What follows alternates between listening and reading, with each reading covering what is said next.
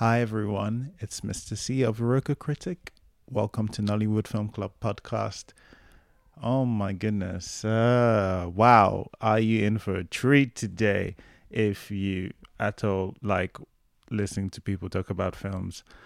Good films, great films. Um, I'm on record. It's not a secret um, that I think this film we're going to be discussing today is the greatest Nigerian movie of all time as of 2023 when I am recording this, even though we discussed this in 2022. But still,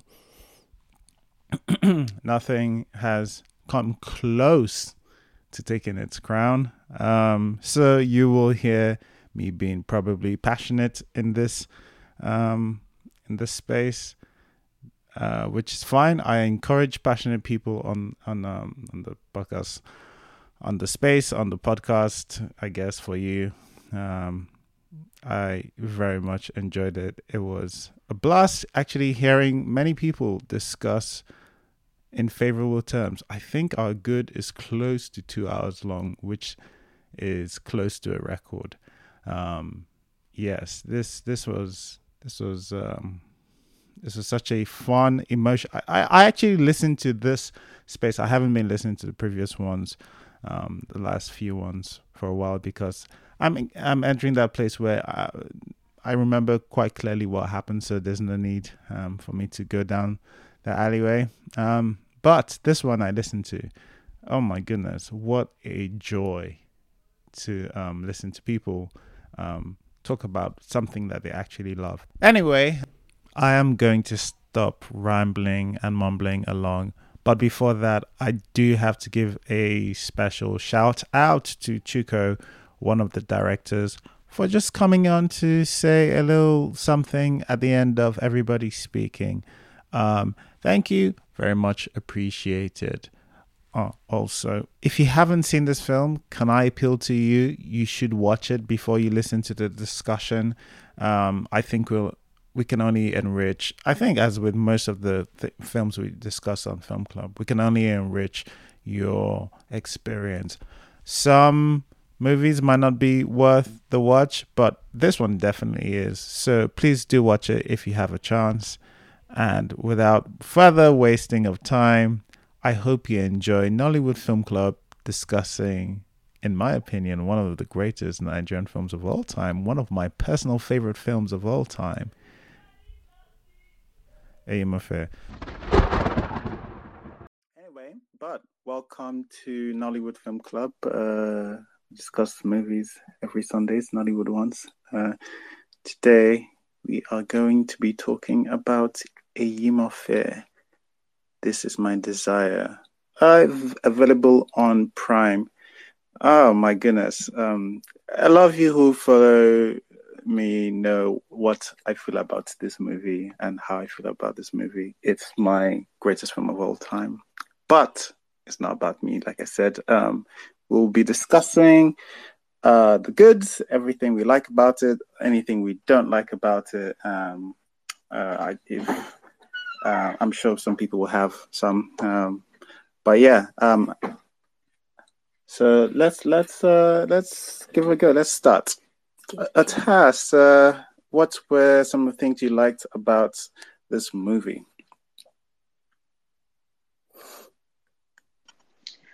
Um, so I like both stories individually, and I found the lead actor very convincing.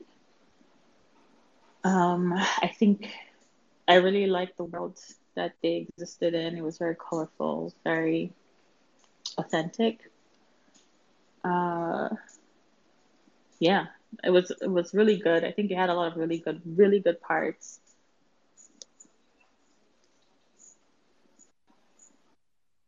Okay. Lots of good parts. If you're not used to Nollywood Film Club, Otas is our shortest speaker. Uh, but thank you. Uh, Anika, uh, tell us some of the things you liked about Eyimofe. Uh, do you want to start with? Okay. Okay, Fida, sure, sure. Fida, please go okay. ahead. Okay, hi. Okay, these are my likes for I mm-hmm. like that the movie was directed by both brothers and written by one of them as well. It reminded me of the Coen brothers directing together, except in this case, the brothers are twins, which is so cool. I liked the introductory scene and how grainy it was. I liked when I saw even more grainy scenes. I love that. I like the dress the wo- woman wore when she first came on the scene, Mofe's sister, and how articulate the boys were when discussing the dinner scene. I generally like the costuming and setting locations and set designs. I like the main actor Mofe. I thought he already had it when I first saw him in the trailer.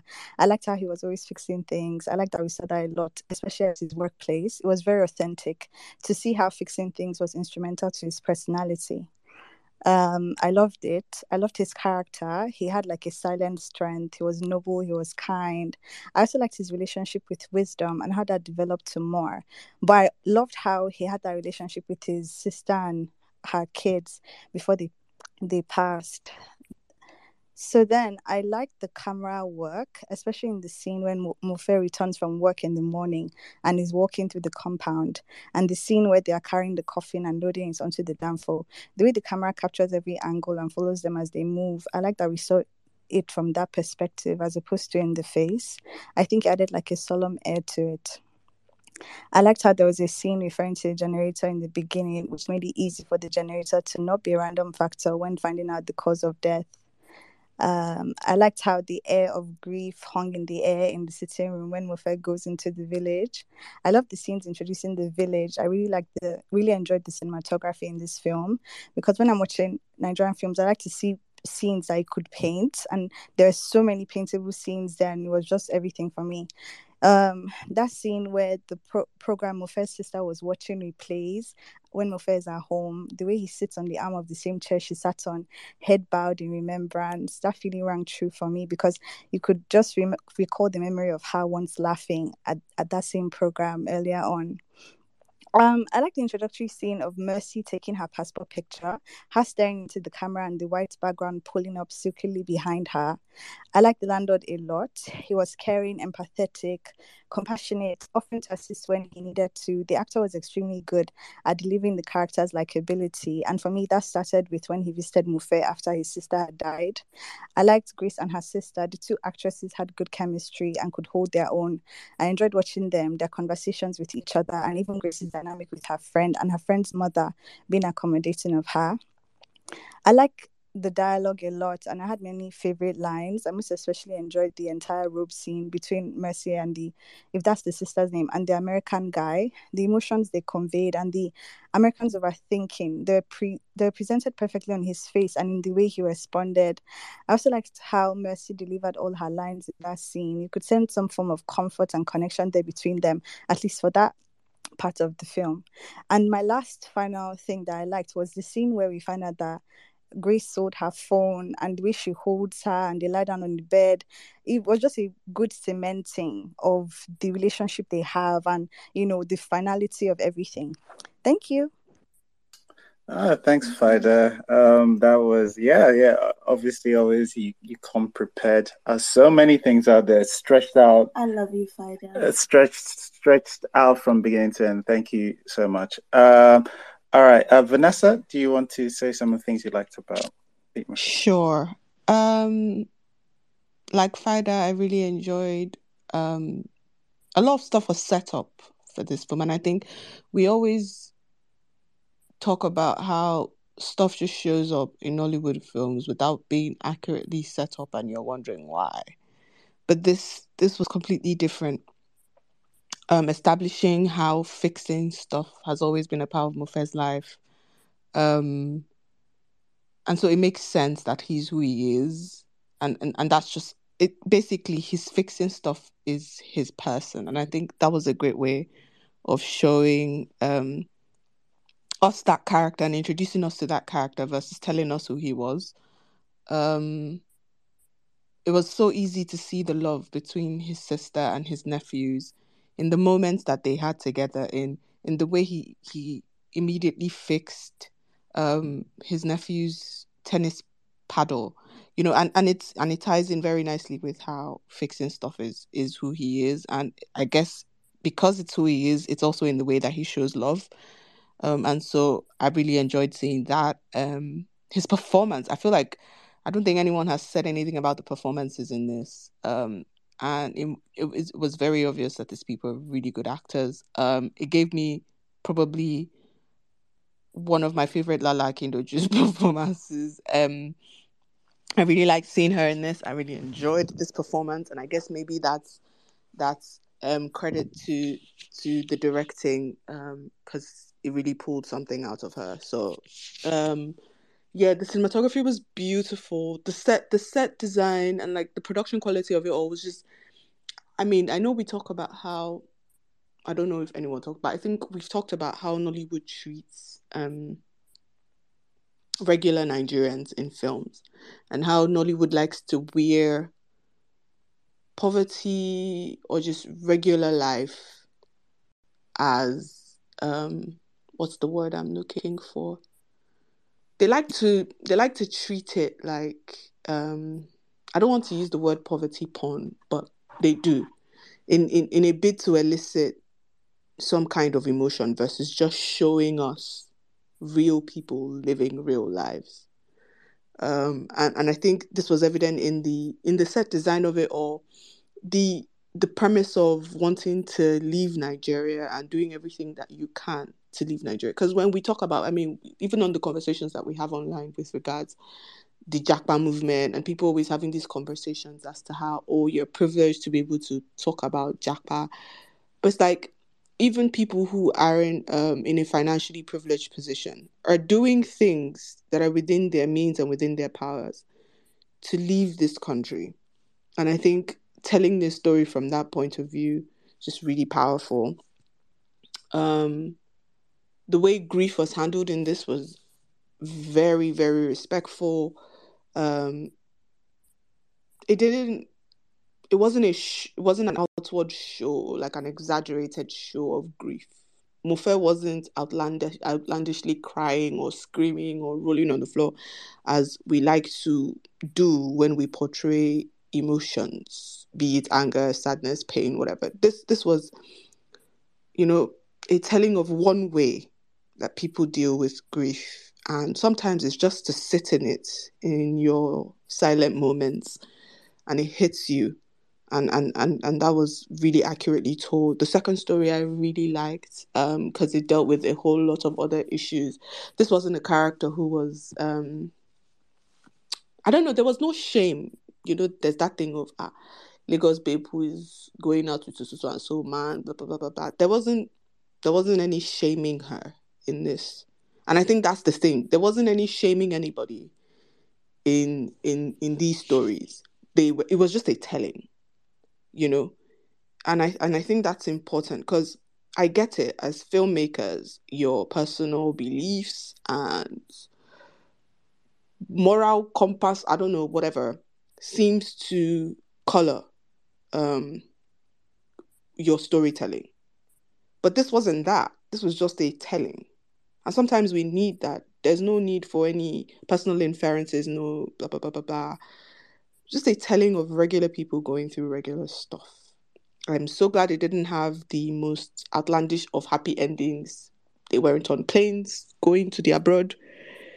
It was for Mofe, his happy ending was opening his shop and just moving on with life and and, and that's powerful um yeah the, the, this was really strong i i genuinely and i think because i wasn't watching i don't know maybe it's how good this was i wasn't watching it to look for anything to talk about really i just really enjoyed watching this this was a film that i just sat with um and I guess maybe because there wasn't anything wrong with it, you know, um, production wise, sound wise, all of that. I wasn't my eyebrow wasn't raising at at something. I was like, and then it takes me out of it. Nothing took me out of this of these stories. Nothing nothing took me out of it, and I think that that was powerful in itself. I just really enjoyed seeing this.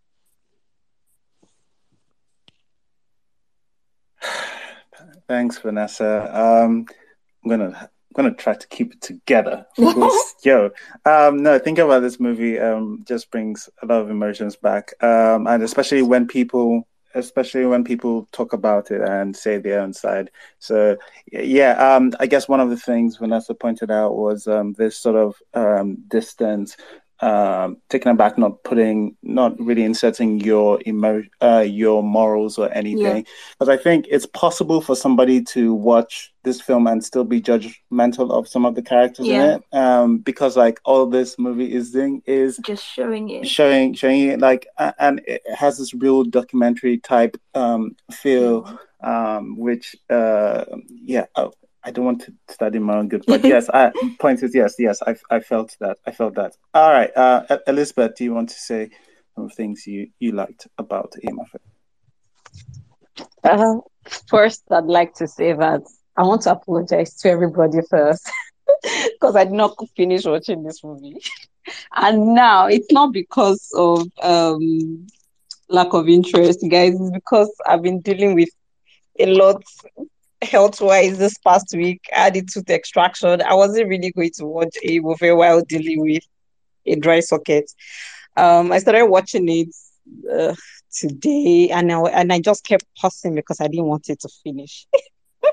that does not sound smart, but that was the reason why I did not finish. But so um, I've actually gone like a lot. I think I only have like maybe 40 minutes max. I've gone in one hour 15 minutes, so that's what my um review is going to be based on. So what I like the most, what I love the most about this movie is the way it was shot with the audience in mind. Um, and I'll say this because, um, like the death that happened, you know, the we saw the grief, and I like that. Even though we were first introduced to Mofe's sister just like really early, and when the death happened, I like that. Um, I mean, we we don't have so much to like say we're connected to her as far as this story, but we've seen her happy. We've seen her like uh, a brother, children. We've seen her interact with with her family, especially Mofe.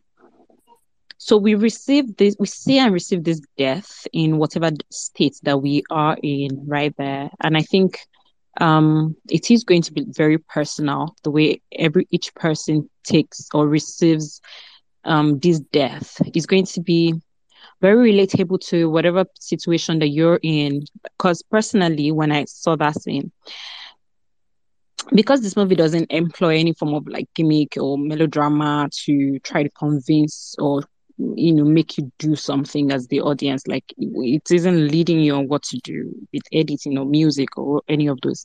So personally i didn't cry and i didn't even feel sad. But what i felt was a lot of disappointment because i felt like oh my god Mofe's money because you know she said she was going to transfer the money. So that was the first thing that came to my head. And i also see that as almost like a personal mirror for me because that's how i felt because in my my reality is that I'm now very much desensitized to death, and I think that's a very powerful way of um of showing of telling a story because in that moment this is how I received it, and I know that the way different people receive it, you know, depending on how relatable or where they are in emotion, their emotion, whatever state they're in in that moment, and, and that's re- that's what I mean by this movie was shot with the audience in mind. Um, so because it didn't em- employ any of this melodramatic way and convincing me of my sadness, i- i- you know, if it had done that, this would have been an entirely different movie, right? This this would be something else, and it wouldn't be a movie. Um, before I go into the stories, one of some of the other things that stood out to me, like the colors, the colors, the colors that look good in film, the red, the yellow, the the green, the blue, and I like how this color pop, especially the red and the yellows. You see that very often in so many frames, and I think this gives it um this visual, this this visual. Uh, in a way, I, I don't want to use the word stylized, but there is this thing that it does to me when I'm watching that I really love. I think the other, I, I've, uh, there are other movies that I really like their coloring, but nothing. they're not film, right? The ones that I really like, they're not they were not shot in film. So I'm trying to I'm not trying to remember, but I'm trying I'm I'm trying to remember the ones where I really saw a lot of these red and or yellows, like in the mood for love. Anyways, so I like the colors. I like the way it stands out, the frames, a lot of the frames, the the shots, the the close-up shots when it is necessary. In fact, there, there was that shot with you know in the beginning, and you're seeing that um the power box, and then it goes, and then when you see Mofe's face, also it's like he's facing this daunting thing. This it's madness. The wires, there's a lot of madness going on, and it, that's actually how Mofe's life is. He's just trying to navigate one day at a time. You really don't know, like we don't know his story. He wants to leave the country is an engineer that just works, fix small things for people. And again, characterization for Mofe, he, he's not a like I I really like his characterization in the sense that he's not the sort to go for something. Now I've not finished watching it, which is quite a shame. But from what I've seen so far, he's not the sort of person to go for something. He's like the sort of person to receive things in a sort of sense like receive he has no accounts of his own. His sister has all the money. I'm presuming he's including his own money savings. He's often told what to do. Not like he's often told what to do but like look at that scene where he went to collect his passport and the man was and the guy that was going to do the passport for him this guy was asking him the question and responding and responding and giving him instruction. I found that very, and Mofe just sat there saying, okay, all right. And th- that's the thing about him. It, it didn't happen once or twice. It was, it was something that keeps happening. And then is instead of saying what is in his mind, he would just resort to just one liners like he's tired he's that even when he was mad at his dad with the way he handled his sister's death he just sat there. He's displeased about the entire situation but he just stood up He needs to go he didn't give his father his mind even when he went to prize the coffin it was you can say that he's is displeased with what but he said so you, you said we should probably so you don't even have money and he, just left like that you know. So somebody else would probably feel like you know in his grief in his anger he should say more should do more. The same thing with the lawyer when we're telling just Mofe just sits there and people just tell him what to do. But you know that one thing that he finds joy in is maybe just fixing wires and fixing things for people and that's when when he reacted and started destroying things. You can see that this is Mofe all pent up like he's had all of these things in him that he's not said any form of um what else did I like? Um Mova, Mof, um I think acting. So it was really nice seeing Sadiq Daba again. I mean God rest his soul.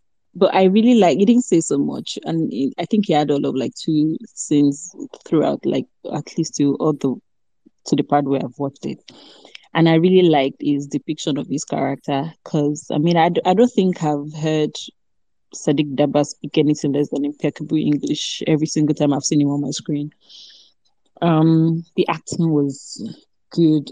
I mean, the contemplative way that this movie was shot, the the acting just works the acting just working in, in, this world that we are that we are part of, right?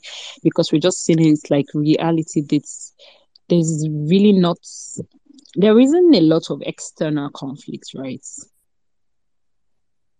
That there's not not a lot of external drama, you know, going on we're just following these characters and their inter and, the things happening to them, like the internal conflict. Well, there's external, like the death, but it was also part of Mofe's journey, right? Like he needs to travel out. Now he cannot travel out, but so many things going on with his life. So that's what we're just taking in.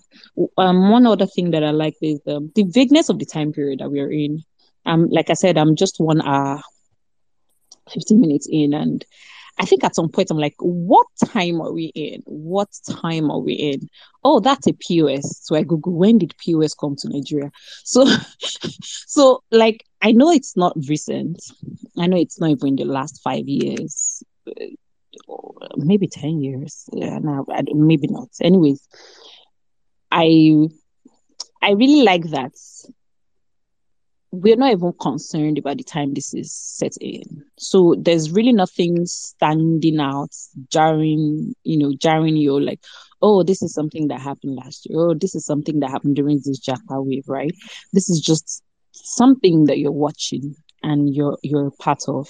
I really just like that, you know, the time period. I, mean, I don't know what's happening there. So I really I think that's one of the things I like also um, some of the mundane things about the production that I liked, um, like the similar, like some scenes. I mean, a couple of people have talked about, you know, the interactions between characters. There was a scene that stood out for me. Stood out to me rather. It was um, when Nepa took the light. See, in every other Nigerian movie that I've watched, I think, okay, apart from one that that Genevieve died and she was a ghost. Anyways, there was a part where they, they took light and they, they took like there was a pause and then this guy just continues talking. I really like that because every other movie that I've seen is going to be like, ah, NEPA, ah, why have they not given us like somebody struggling to switch on candle or lamp or you know something just adding that some form of world building, right? But this is a perfect world building for me because I think everybody has used. I don't want to use the word real again, but that's just it's, it's just it just merged it just merged like well with, with the storytelling.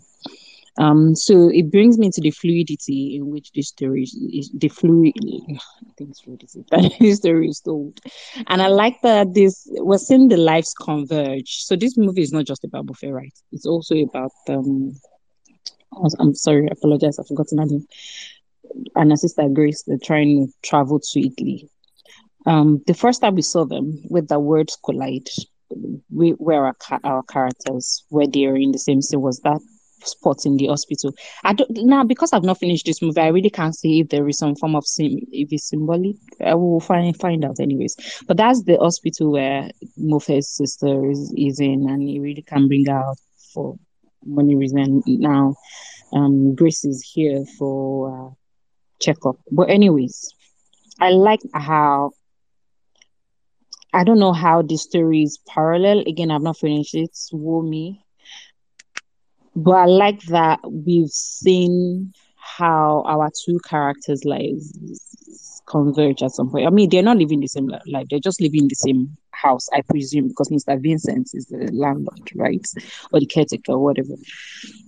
Um so at the at the core of it for me, from my experience watching this, is that I like the care with which these stories are told. I mean, Vanessa was saying she doesn't want to use poverty porn, which is really what happens most times. And yeah, poverty here is not a character, it's not a costume, rather. It's not um it's not an applique. It's not it's not dropping like salt be throwing some salt, right? And it's not exactly the, the entire identity of this film, right? It is just it it's just is it's just characters that you've probably heard about sin or that you are. So you can receive like i said this movie was shot with the audience in mind so you can receive it as it is. Like you can receive it in whatever state that you're in. So whatever inter- interpretation like that you want to give it because of how you relate to these characters. Please go ahead. Anyways that's it for me. Thank you uh, thank you, thank you, Elizabeth. Uh, finish the film. Brave of you but, coming to but yeah, brave before you. finishing. um, I, amazing uh, that still able to uh, download all of that though from from that. But yes, um, one of the things you mentioned about um that that that box, the the electricity box. I don't know whether you've gotten to the part where um they start fixing it, but like you can't. It, he's using i think he's using toothpicks and inside there to like patch some things up and inside there you can see where they folded like bits of papers Paper. to like help it's just that is so nice that's just nigeria, just nigeria like in a nutshell if like a frame of what like people are living through in um in their lives and like just ah anyway all right the, my turn is coming uh, um uh, all right, Inka, you seem like you're ready. Um, so sorry about that. It was um, something I was I had to quickly do. All right, so I very glad that you recommended this movie. And um, like I said, I'm not going to be salty about this movie. I am still salty about HBO, but it's okay. um, so the first thing I kind of wanted to talk when I saw the movie, I wanted to like research and what see what the directors were trying to say, and I kind of like want to talk about the casting. Um, I do. I am glad to see Sadiq Daba. I think this is his last movie before he left, before he died. And it, as Elizabeth said, it is quite interesting to see him speak in Nigerian pidgin.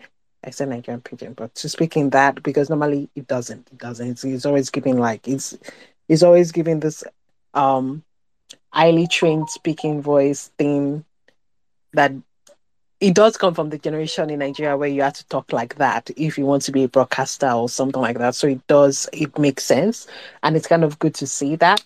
Um, I realized that some of the cast, some of the cast that he used were they, they were first time actors on film, on film, um, and even um, Mofe. You can kind of hear sometimes his accent tops taps out, taps in, right? You can kind of hear it sometimes, like okay, but it's still amazing. And it's just like everybody did very great, gave very good performances, and I liked it. The white guy was an actual actor that can act, very good. Um, so they just to the casting, we have to thank um, what's what's her name? Kemi. Lola King Ojoko. Yeah. Yes. Yeah, she was a casting director and she casted herself and she was also she was also fantastic, like as a annoying manager that doesn't necessarily listen. It's it was all it was all well, it was all just beautiful, just wonderful. Um now I personally believe that acting in movies as important as they are, it's also how how like um the crew frames and acting. It also impacts the acting, the music, everything. How it's all made also impacts the acting. So that's why most of the time I don't necessarily always kind of blame actors. Um, and I have to say, directors in this direct, they directed, and they didn't make their actors look stupid. Right? If the actors made a mistake they didn't put that mistake in the final cut of the movie. They said cut. You had to know they like they had to say cut or do this or this. They took probably multiple takes of something. I don't know, but like there was there is something that you see that there is some sort of care and this took longer and they were willing to spend the time on set. It's not whenever people say whenever I talk about profit here, I'm not saying it's bad for people to get profit. We live in a capitalist system. It's what we have to do whatever. It's just that if you're going to give out a product, at least make the product of some standard. You can always make substandard products because that's what capitalism requires, but just of some standard. And we can see, and they did this. This is this. They did this in film. Most Nigerian movies are are digital right? They use 60 minute, 60 minute films in this. This is film, and film is much, much harder. Actual, actual film, which is another thing I want to impress. I want to say amazing. Most movies nowadays, I'm not even talking Nigeria, even most Hollywood movies that even if, if they make it in post production, they make it look like it's film. It's not film, it's digital. Every, almost everything is using digital cameras. And in film, they you have less time to do shots. Like you have to get it correct. Less time to do to be reshooting and reshooting. And yet you could see that it took time and patience to do this. So what is the excuse of other nigerian movies? You're using digital you're using digital okay? If somebody makes a mistake if there's something that is not supposed to be on the something and you catch it very obvious ones i'm not talking about very small ones that's maybe it got but very obvious ones and you catch it why don't you just reshoot it? You're right there. That's that's it. This movie, amazing. I'm just wow. Um and they spent a lot more money on it because again, they're shooting in film. Film is expensive. Um you, as when I watched the movie too, I was seeing very much that like, oh, I was thinking about like I don't know if some of you have watched like the movies from Taiwan in the 90s and 80s, in the late 80s and like 90s, um, So the Taiwanese wave, I believe that's what they call it. I was thinking about movies like that, and I was just like, wow, it looks kind of like that. The story, the storyline is a family storyline. It's not, it's not, it's nothing too outrageous. It's about humanity. It's about going everyday life. And I was thinking about that, and they said that, and I was like, wow, that's amazing. Um, and I absolutely love the storyline one of the reasons, as everybody has, has said about like why they like the storyline, is like it's it's just life. Like there's nothing to, um, it doesn't. It does. It's not created to be melodramatic. It's not created to get as much, as much butts in seats. You know the sort of ways that we all know because we've been watching movies for a very very long time. We've been watching film for a very long time, so we know that oh, this it's it's just it's not it's none of that it's it's just telling what we can perceive to be like a life an actual true life um indeed it is a there is no ridiculous happy ending as everybody has said and that's one thing i do like about it, it the ending for mofe mofe in the end helps blessing and helps gives the money to his to his father even though we see that the father is is highly selfish, highly just horrible, terrible stuff. It takes on that burden. It is something that happens in real life. Like and I I I've not found a lot of movies nowadays, recent movies, that have talked about the fact that yes, indeed, people are trash, people do trashy things, but there are always there should be always somebody in a way. It is sad, it is tragic that it doesn't necessarily get its justice in the way that should that that we think that justice should be. Like justice should be like, oh, kick the person to the core of everything. But the realities of life is that somebody is going to have to swallow that and just do the right thing there's a tragedy in it, but there's also a joy in it. There's also a a joy in it. And I kind of I very much like that the movie sort of quietly celebrates them. It does celebrate that sort of thing. Right? And I'm glad for that. Um there's also a tragedy in the story of in the story of Rose, Rose, right? In the end, she does choose to marry or to be with Sir Vincent. She doesn't necessarily love Sir Vincent. And Sir Vincent knows that. And I kind of like how the movie does not necessarily have villains, except in some places it does have villains, but no, does not necessarily have villains with some of the people that are just trying to live their life, right? She as she doesn't love this man.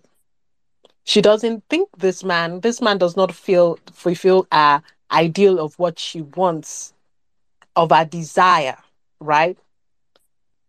But conditions this is the best that she can get at least he's a respectful man at least he will treat her well and she can be able to care for her sister these are some of the decisions and choices that happen in life that we often don't celebrate in our ways of storytelling. And I, I, I personally blame capitalism for that because of like this sold. But if you go back in the past and past stories before, like they, it cele- it tells this type of story of like things happen in life and people make choices based on the choices of life that they have. And they will get on with life. They will live on with life. And life is a fulfilling life. It doesn't necessarily have to be this amazing story of journey of hero uh, hero's journey like joseph campbell like joseph campbell says no life is not an hero's journey and most stories by the way never actually fit the hero's journey joseph campbell you didn't do very good job but whatever it is not that and this type of storytelling is amazing to see it on screen and especially because this is more amazing because this is a more recent movie and movies and shows have not really been doing this type of story. No matter where online, where, where from what global world you watch it, they've not really been doing this type of story. It's it's in the with like it's not been happening. I don't know why, but it's good to see it. It's amazing to see it, and especially it is a Nigerian story. And by the way, this movie is so I don't it's like I know it cannot go for Oscars because well the time has has has gone past it. It can but also it's it's it's predominantly in English so we can't we can't do international feature because they need it to be an actual foreign language. And this is the way actual Nigerians speak, right? We speak with pidgin English most of the we also speak in our tradition in, in our native tongue, but we also speak in pidgin English. So this movie cannot be it would not because there are other things that has to be go, going in. But this movie is a very, very good movie. It's a very, very good movie. It's it's it's amazing. It's it's also very Nigerian. Right? It shows Lagos itself and not just the ritzy parts of Lagos that all these movies that want to be, especially I'm telling this to like filmmakers, especially because they want to like go international, right? They want to go international. There's only very particular places of Lagos that they've only been showing us. And I get it, it's not easy to shoot in Mushin, it's not easy to shoot in there, the area boys and all that stuff. Okay. But this movie is a love story to also Lagos. And like it's not Banana Island, Lagos. It's not all those ritzy, lively. It's not. I didn't even see the bridge once in this Lagos. I didn't even know that that bridge was there, and I loved it. It's it's Lagos itself is a character in the story, like just the everydayness of Lagos, like just and the movie changed location quite a couple of times. It does it does reuse location and it changes locations quite a couple of times. And it's locations that make sense to the characters that we're seeing. And also the characters that we're seeing, these are poor everybody has mentioned that these are poor characters. And can you see our Nigerian movie that is that just treated poor characters with respect? They are like human beings. They are human beings they're simple human beings living their lives. Even this story has like the contemplativeness of death, right? It has it better than the movie that we watched the end that we just finished watching. What's it called? Death the, the King's Assimilation. It shows that so much more more more beautifully than a movie where the essential theme theme of it is death. And that's and it's not the essential theme of this movie. And that's just saying something. And uh so uh just all this somebody mentioned in the mood for love the person also wakashek the people also said that they were like inspired by that and it's just so beautiful um the movie does create as a criticism of like um I do feel like the movie did add a little bit of criticism of, and the people that it does a little bit criticize is Shay, the one that the friend of the white guy, and that that group. It does have a little bit criticism because we see the way they talk, we see the way they interact, we see the movie gives us time to see that the camera pans on them a little bit. It does have a criticism of them, and I'm I'm I'm, I'm okay with having a criticism of of those people, and it shows not only like poor, they are poor Nigerians, they are also rich Nigerians who are assholes. it it shows that. So um, I don't know. There is nothing bad to really say about this movie. This movie is is a very Nigerian movie. It's very wonderful. It's very beautiful. The the production design. Want to talk about the production design? Amazing. It looks like actual people's living room.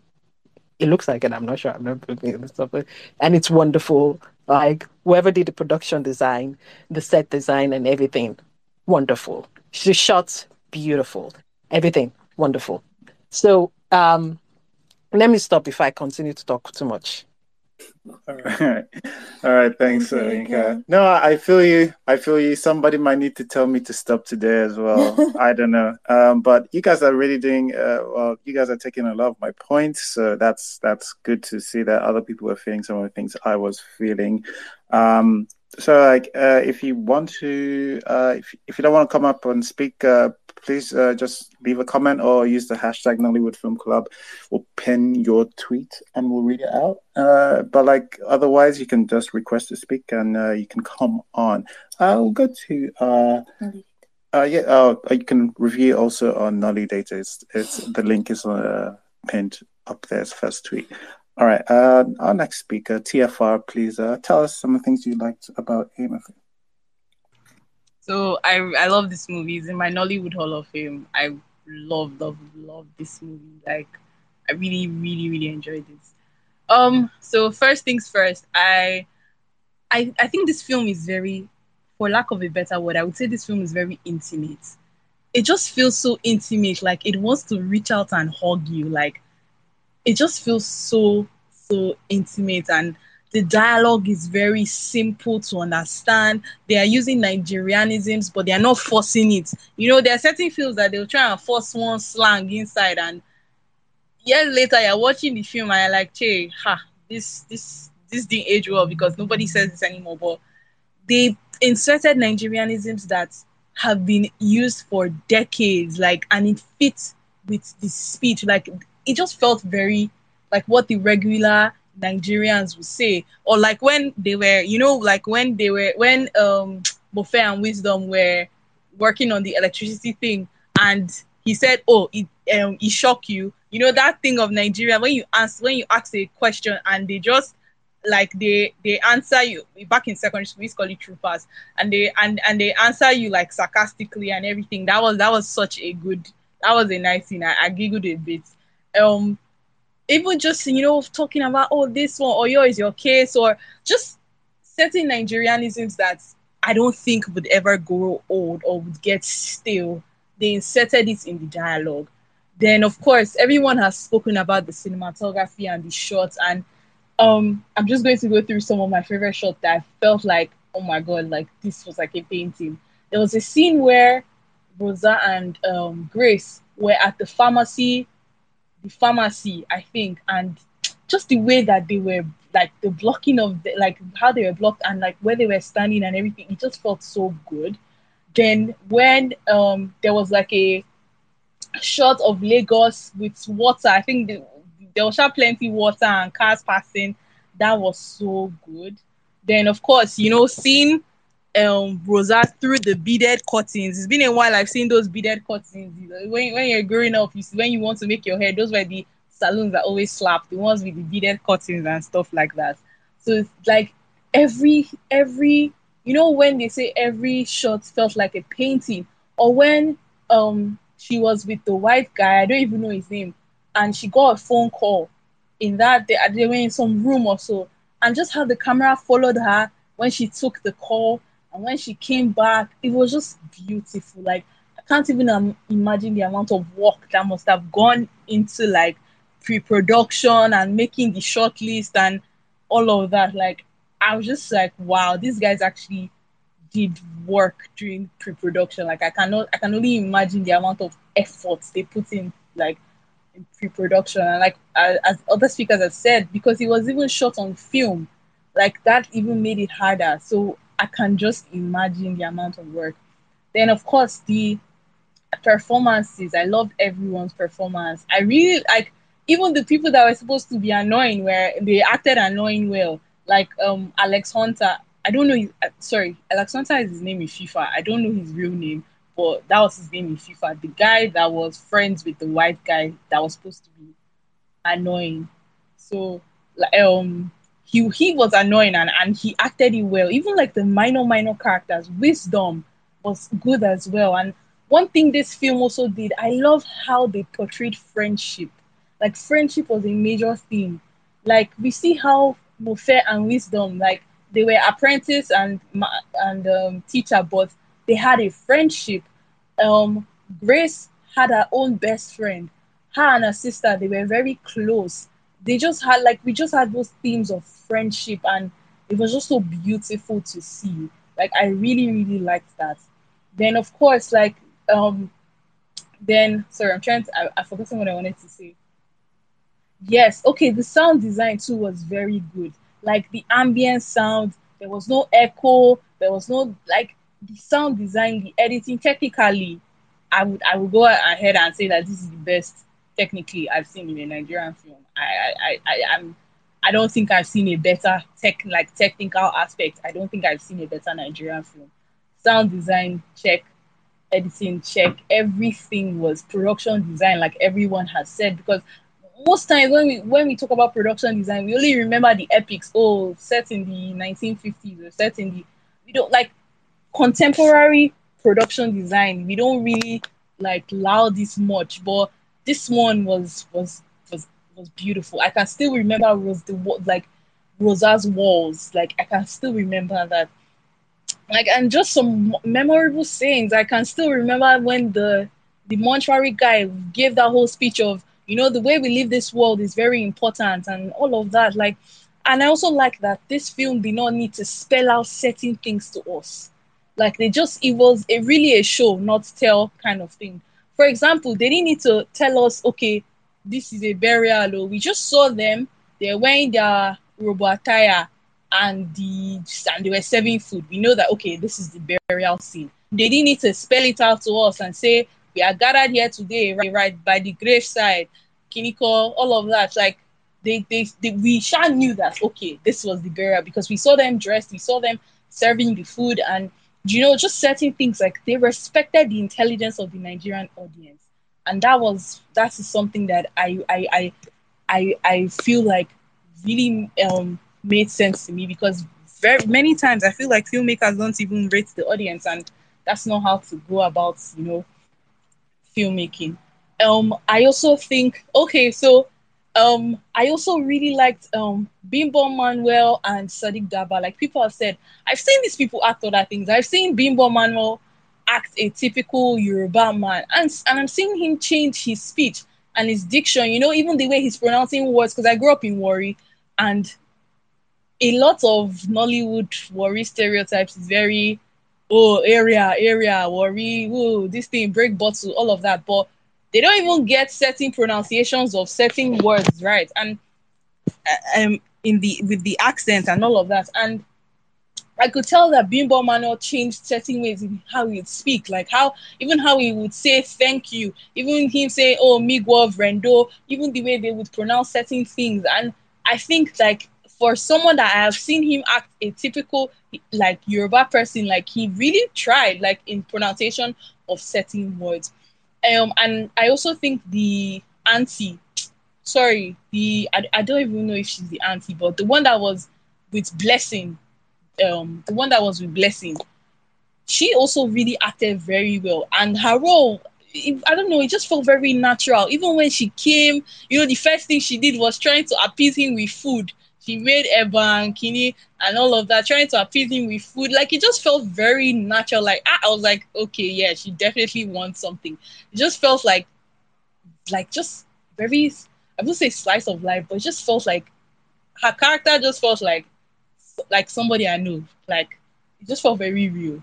That sort of thing. Even, you know, even when I'm sorry, just to say, just to say, this is by the way, but it just made me giggle a bit so you know how you know th- when they were saying something about oh they found out that the father had a child when for during somebody's burial or something like that, and that was hilarious to me because people talk about this is just a like a personal joke, but people talk about you know how we always see the Yoruba demon in Nollywood films. It's time we see the the South South man because if you sorry like there's this there's this kind of like funny like joke and everything that you never really know like how many children a South South man has until like a big family gathering, like maybe his burial or something, and you just be finding different different children. All of so I mean I caught that and I was like, okay, this is funny. This like I, I caught that I was like, ah, this man is really like a son of the soil, just jokes kind of thing. And yeah, it just felt really. Even um, Chigul, I, I even liked her performance. It wasn't too over the top because I think certain times they always cast her to be so over the top, even though she was probably the most, the loudest character. It wasn't that you know loud, and the fact that they also, how I say, it, you know that that baby that was living with her, that was symbolic in the sense that somebody had probably dropped their own baby to be able to go abroad like that's what that showed to me. I was like, ah, okay, somebody has probably dropped their own baby to go abroad, and that's why she was looking for like. So she, that's kind of like this is not her first time of doing this baby for baby for abroad exchange, that sort of thing.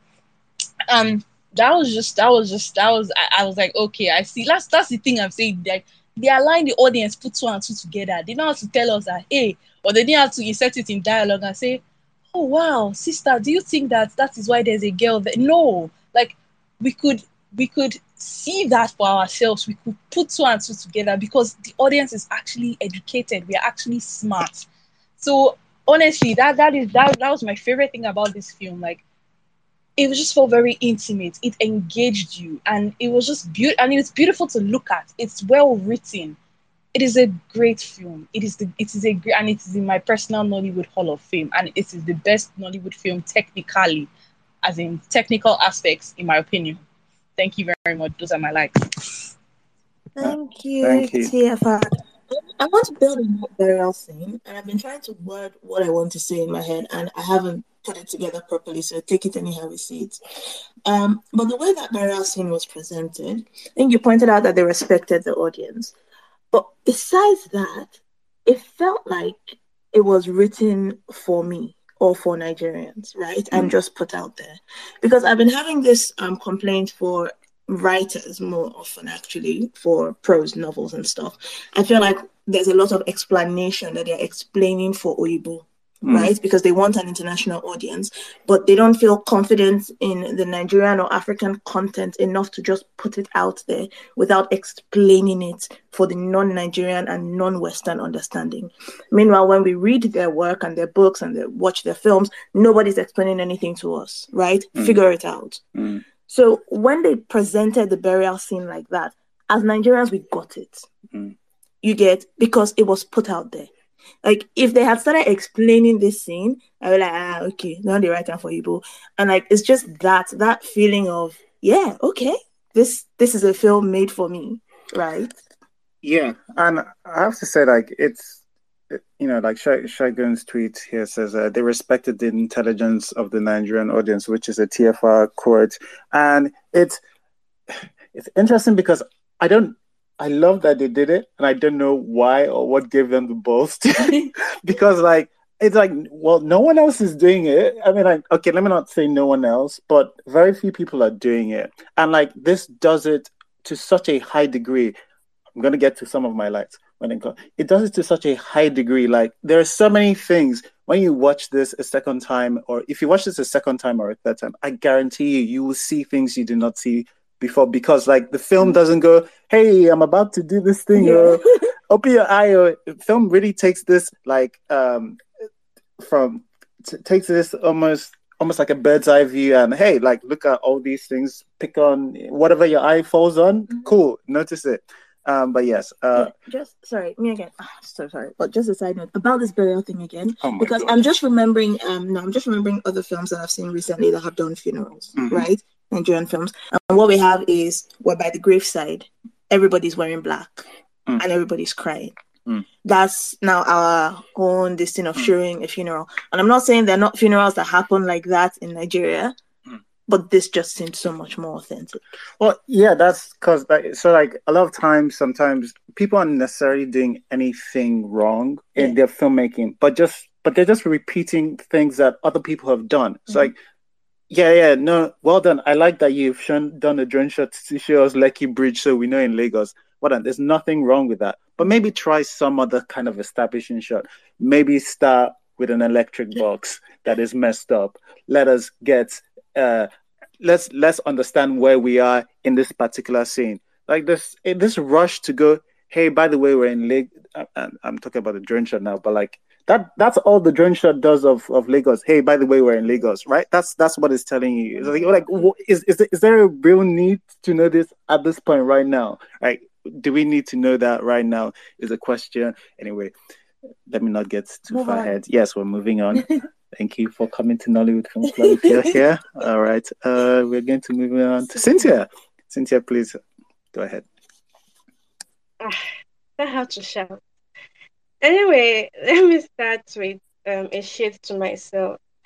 Um, at first, when I was watching this movie, I thought my screen was broken. and that's because they shot on film camera. I'm sorry. I just thought my screen was broken, but that's my shade.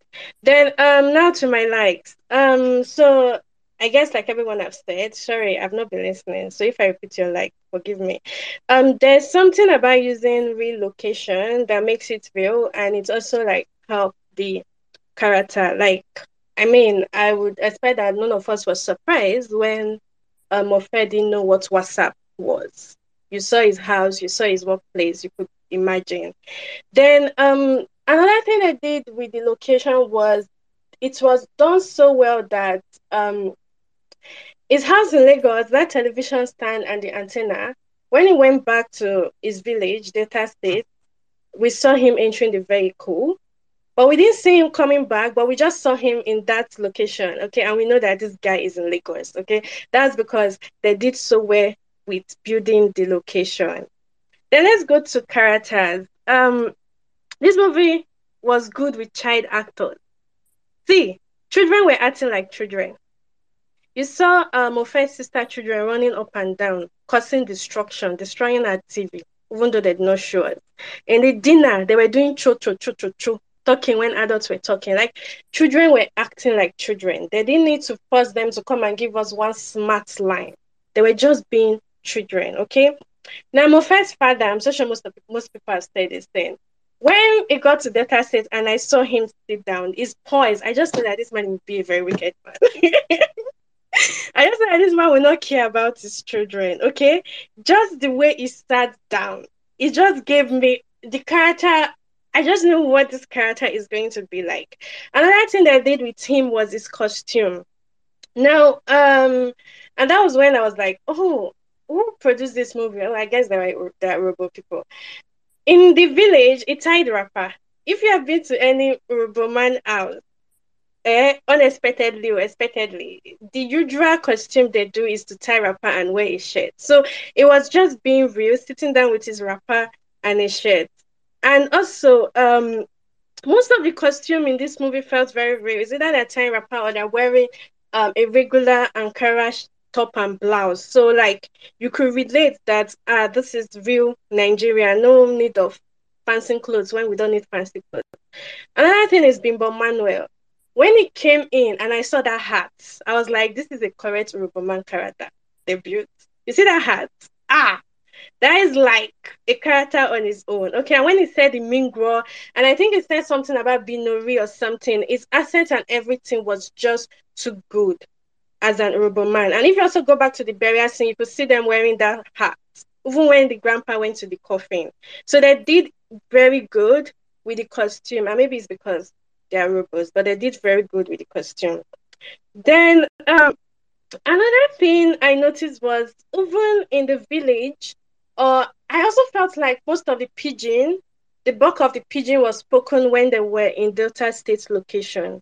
Okay, so for some reason they made sure that um I mean in a common South South house you get a lot of pidgin, and they made sure that a lot of the pidgin we heard was when this man went back to his home in Delta State.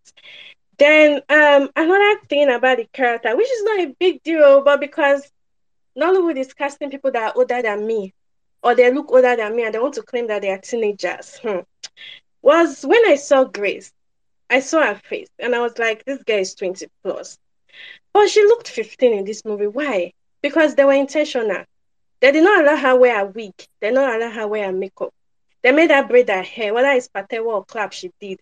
But the show was intentional in making us believe that that character was a teenager. Okay? Another thing they did for me was Kemi Lala. So um, I know a lot of people feels she's a very, very fantastic actress. But um, in the Smart Money Woman, uh, it was very, very hard watching her. And for some reason, in this movie, her character was so bearable that I feel like I should applaud them for bringing that in her for me.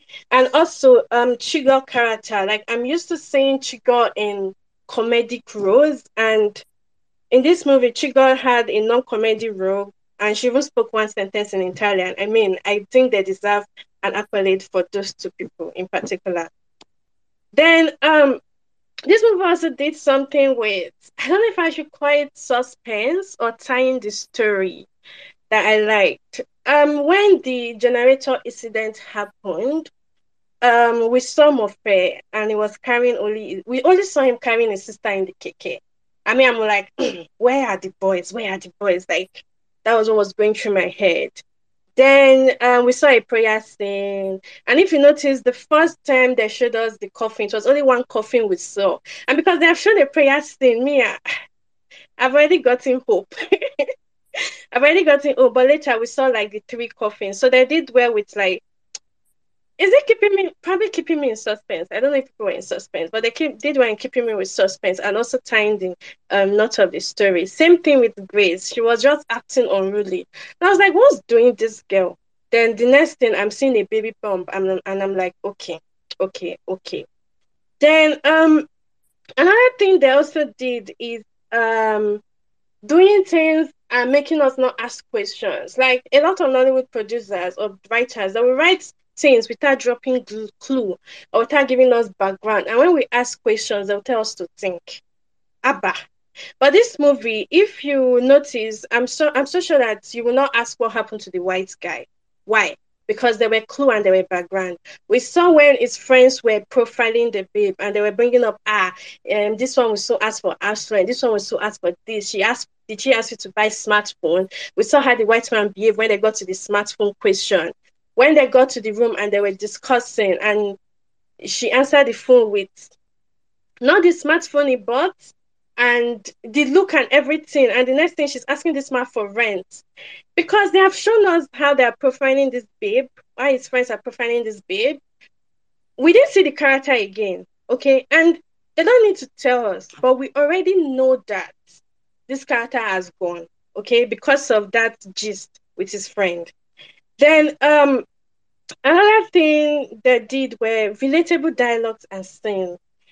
The almost all the topic on the radio broadcast was interesting for me. they were interesting. There were things you there are things that you hear on a radio in Nigeria. Okay. Um when the television spoil, you see how the auntie is blaming it on the kids. It might not even be the children that did the thing, but like me, these are things you expect or you see in a Nigerian home, then um the prayer scene at the hospital. So this is very common. Or I saw it a lot when I did my IT in the hospital, especially when the patient is dead or is about dying. That miraculous leap of faith or something or hope to happen. So that prayer scene at the hospital, okay. Um, then we saw um wisdom. Ah, when I saw wisdom, fine boy with data. I knew that this guy will enjoy himself.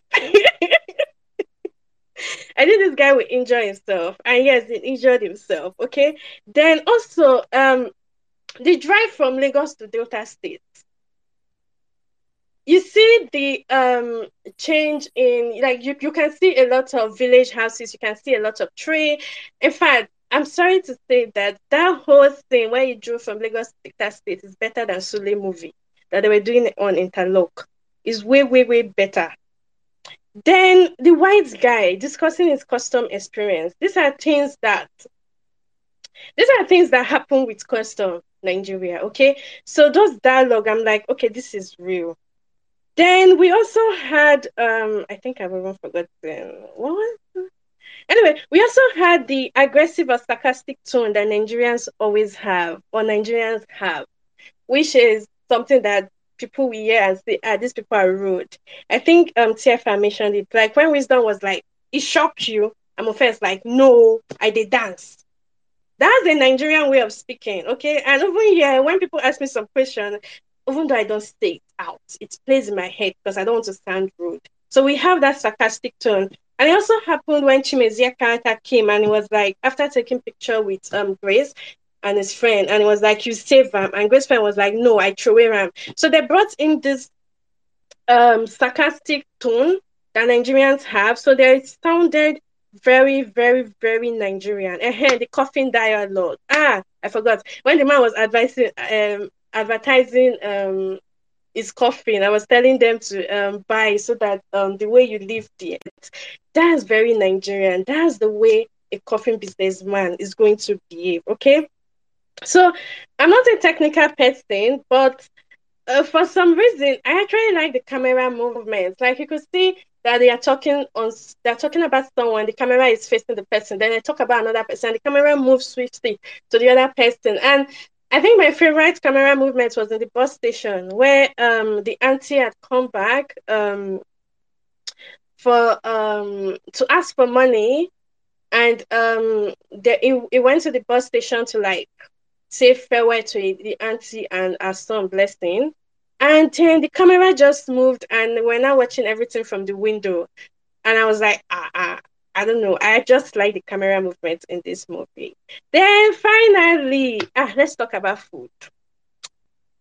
Ah, this movie did very well with food representation. And um, even though I did not say the name of the food they were eating, okay, this is sharp better than what a lot of people have given me. Better than what Anikulapo gave me. Better than what Eleshi. Ah, Jesus Christ. Eleshi was giving me flashes and flashes and flashes. It was too fake. Okay, so this movie did way better in food representation.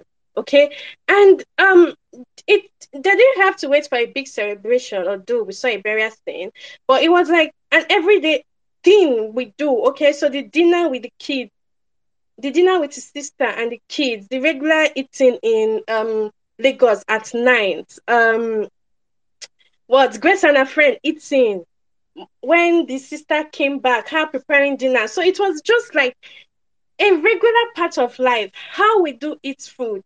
It was just put there and it was perfect. Okay. And even when they did not show food, I'm so sure I had a scene when um, he was talking to Wisdom and it was like, ah, um, you, you go chop. So they just had it there and it was very natural. And another thing they did was it's very Nigerian to offer drink when a visitor comes. Okay. So I don't think Maltina or Coke sponsored this movie. I mean, it didn't feel like they cared about the commercial thing. They cared more about the audience. So when Mofe went back to the village and they offered him Maltina, okay, free advert. But that's a very Nigerian thing to do. I'm telling you because yeah, anytime I visit anybody, they're just looking at me and I'm looking at them. They don't offer me anything. That's a very Nigerian thing to do. When um this thing, when um ah Grace and Rosa went to meet Chigul, and she was like, ah, we put take Coke or Fanta. That's a very Nigerian thing to do.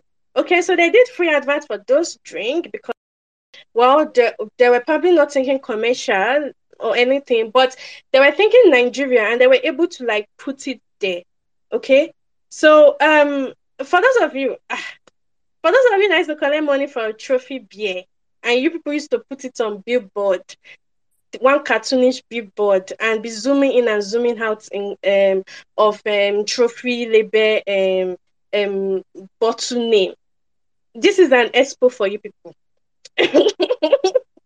this is an expo for you people to use. It's a very Nigerian thing to offer people drink when they visit you. Okay, stop drinking trophy start on wine glass or in the name of um trophy is sponsoring your movie. I am tired. Okay, I am very very tired.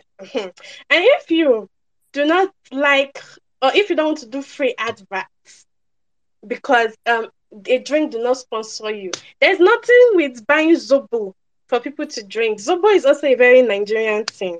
And anyways, in conclusion, I feel that this movie was very Nigerian, and I mean that's something that's going to always stand out. People will watch this movie and they are seeing something different, and that different is Nigeria in the way they speak, in the way they, in the clothes they wore, in how they move, and everything. I didn't see any Hollywood trope. I didn't see any Bollywood um, rain CGI. I did not see just just Nigerian and yeah, and yeah, the movie is going to stand out among a lot of movie Nollywood produces because this is very Nigerian. Thank you. All Thank right. you, Cynthia. Thanks, Cynthia. Oh wow. Yes, uh, very well said from yeah. the professor. Uh, Mrs. Liz, your turn. Uh, do you want to? Oh, is it my turn? I think it's your turn. Yeah. Oh yeah. Yes. Okay. Uh, sorry. I just Cynthia just reminded me of a kid, and we'd go visit somebody, and they'd offer malt to the adult, and then offer the kids mineral, coke and Fanta. Right. So that was always fun. Okay, so um, I've seen Eyimofe two and a half times. Mm. Uh, and it gets better with every watch. That's my first good is that it gets better with every watch, mm. which is not very common. Um, second thing I noticed is there are a lot of things that people have pointed out that I absolutely loved. I'm going to reiterate something Vanessa said about it being mostly non-judgmental. It just shows you these people's lives. Mm. Um, and there are a lot of things that were in here that could be a big deal, or you could put an opinion on it, but they don't. And the one that stands out to me the most is um, Grace. Grace's pregnancy. Mm. There is no emphasis on why she's pregnant. Mm. There is no ado about this teenager being pregnant. Mm.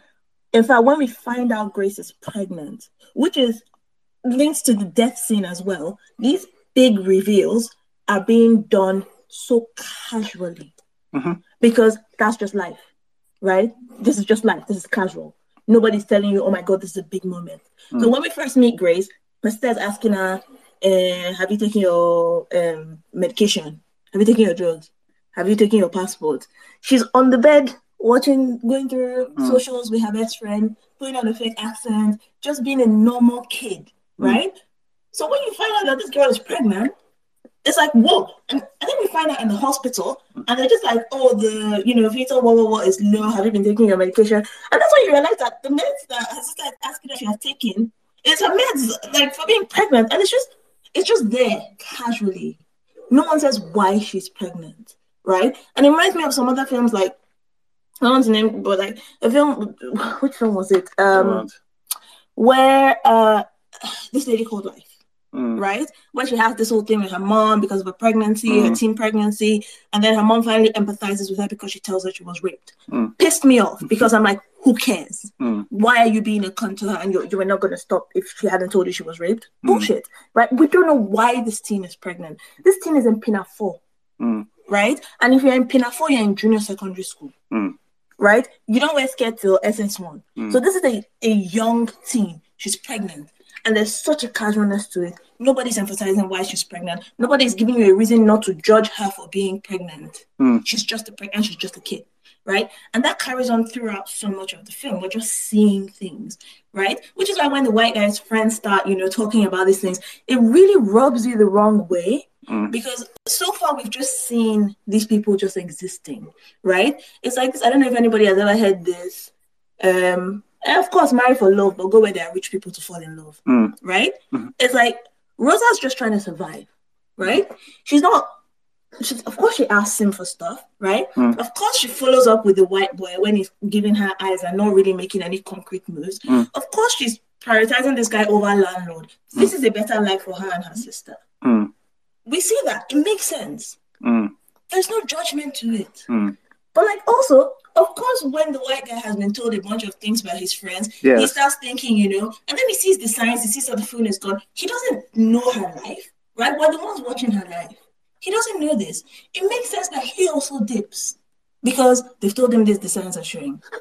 So, like, it was so just beautifully just showed things instead of telling us this is how you can feel. Then the characterizations I thought were great like Rosa's characterization, Grace's characterization, Grace was a child. It didn't matter that she was pregnant, she was a child and she acted like a child, right? She acted like a teenager. Her sister, it was just obvious she cared for her, she loved her, and it influenced a lot of the decisions she made, right? In trying to look after her sister.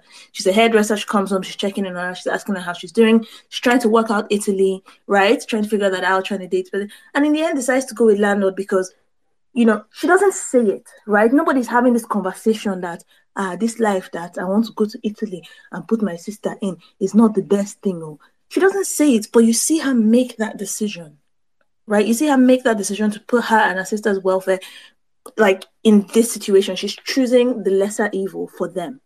It's not a situation she's very happy with, but she goes in and she negotiates it, right? Mm. Because that is who she is. She's trying to look after them.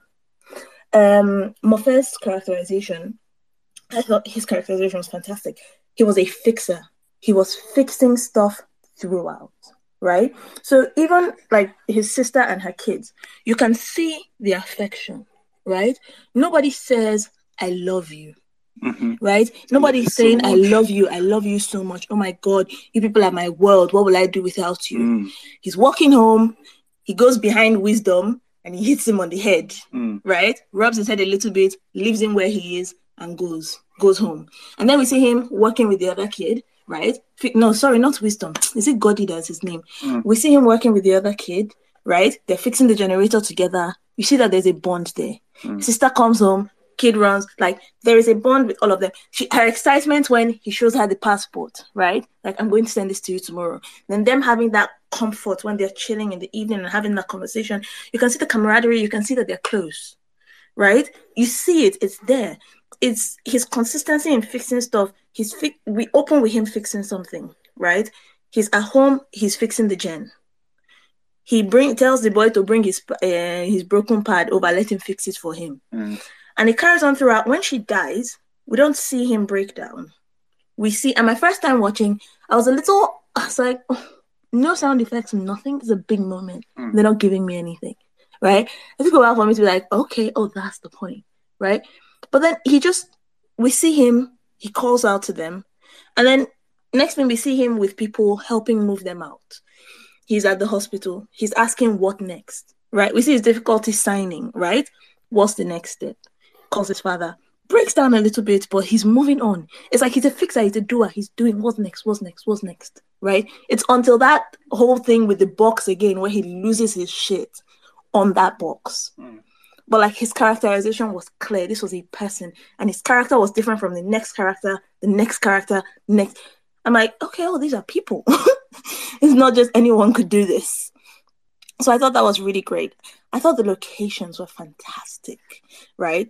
Um, I think last film I really praised for location was Kasala.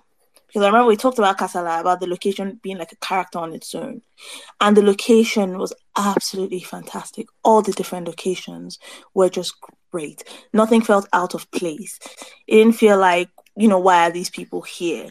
Right? Like the number of films I've seen going, how does this person afford this place?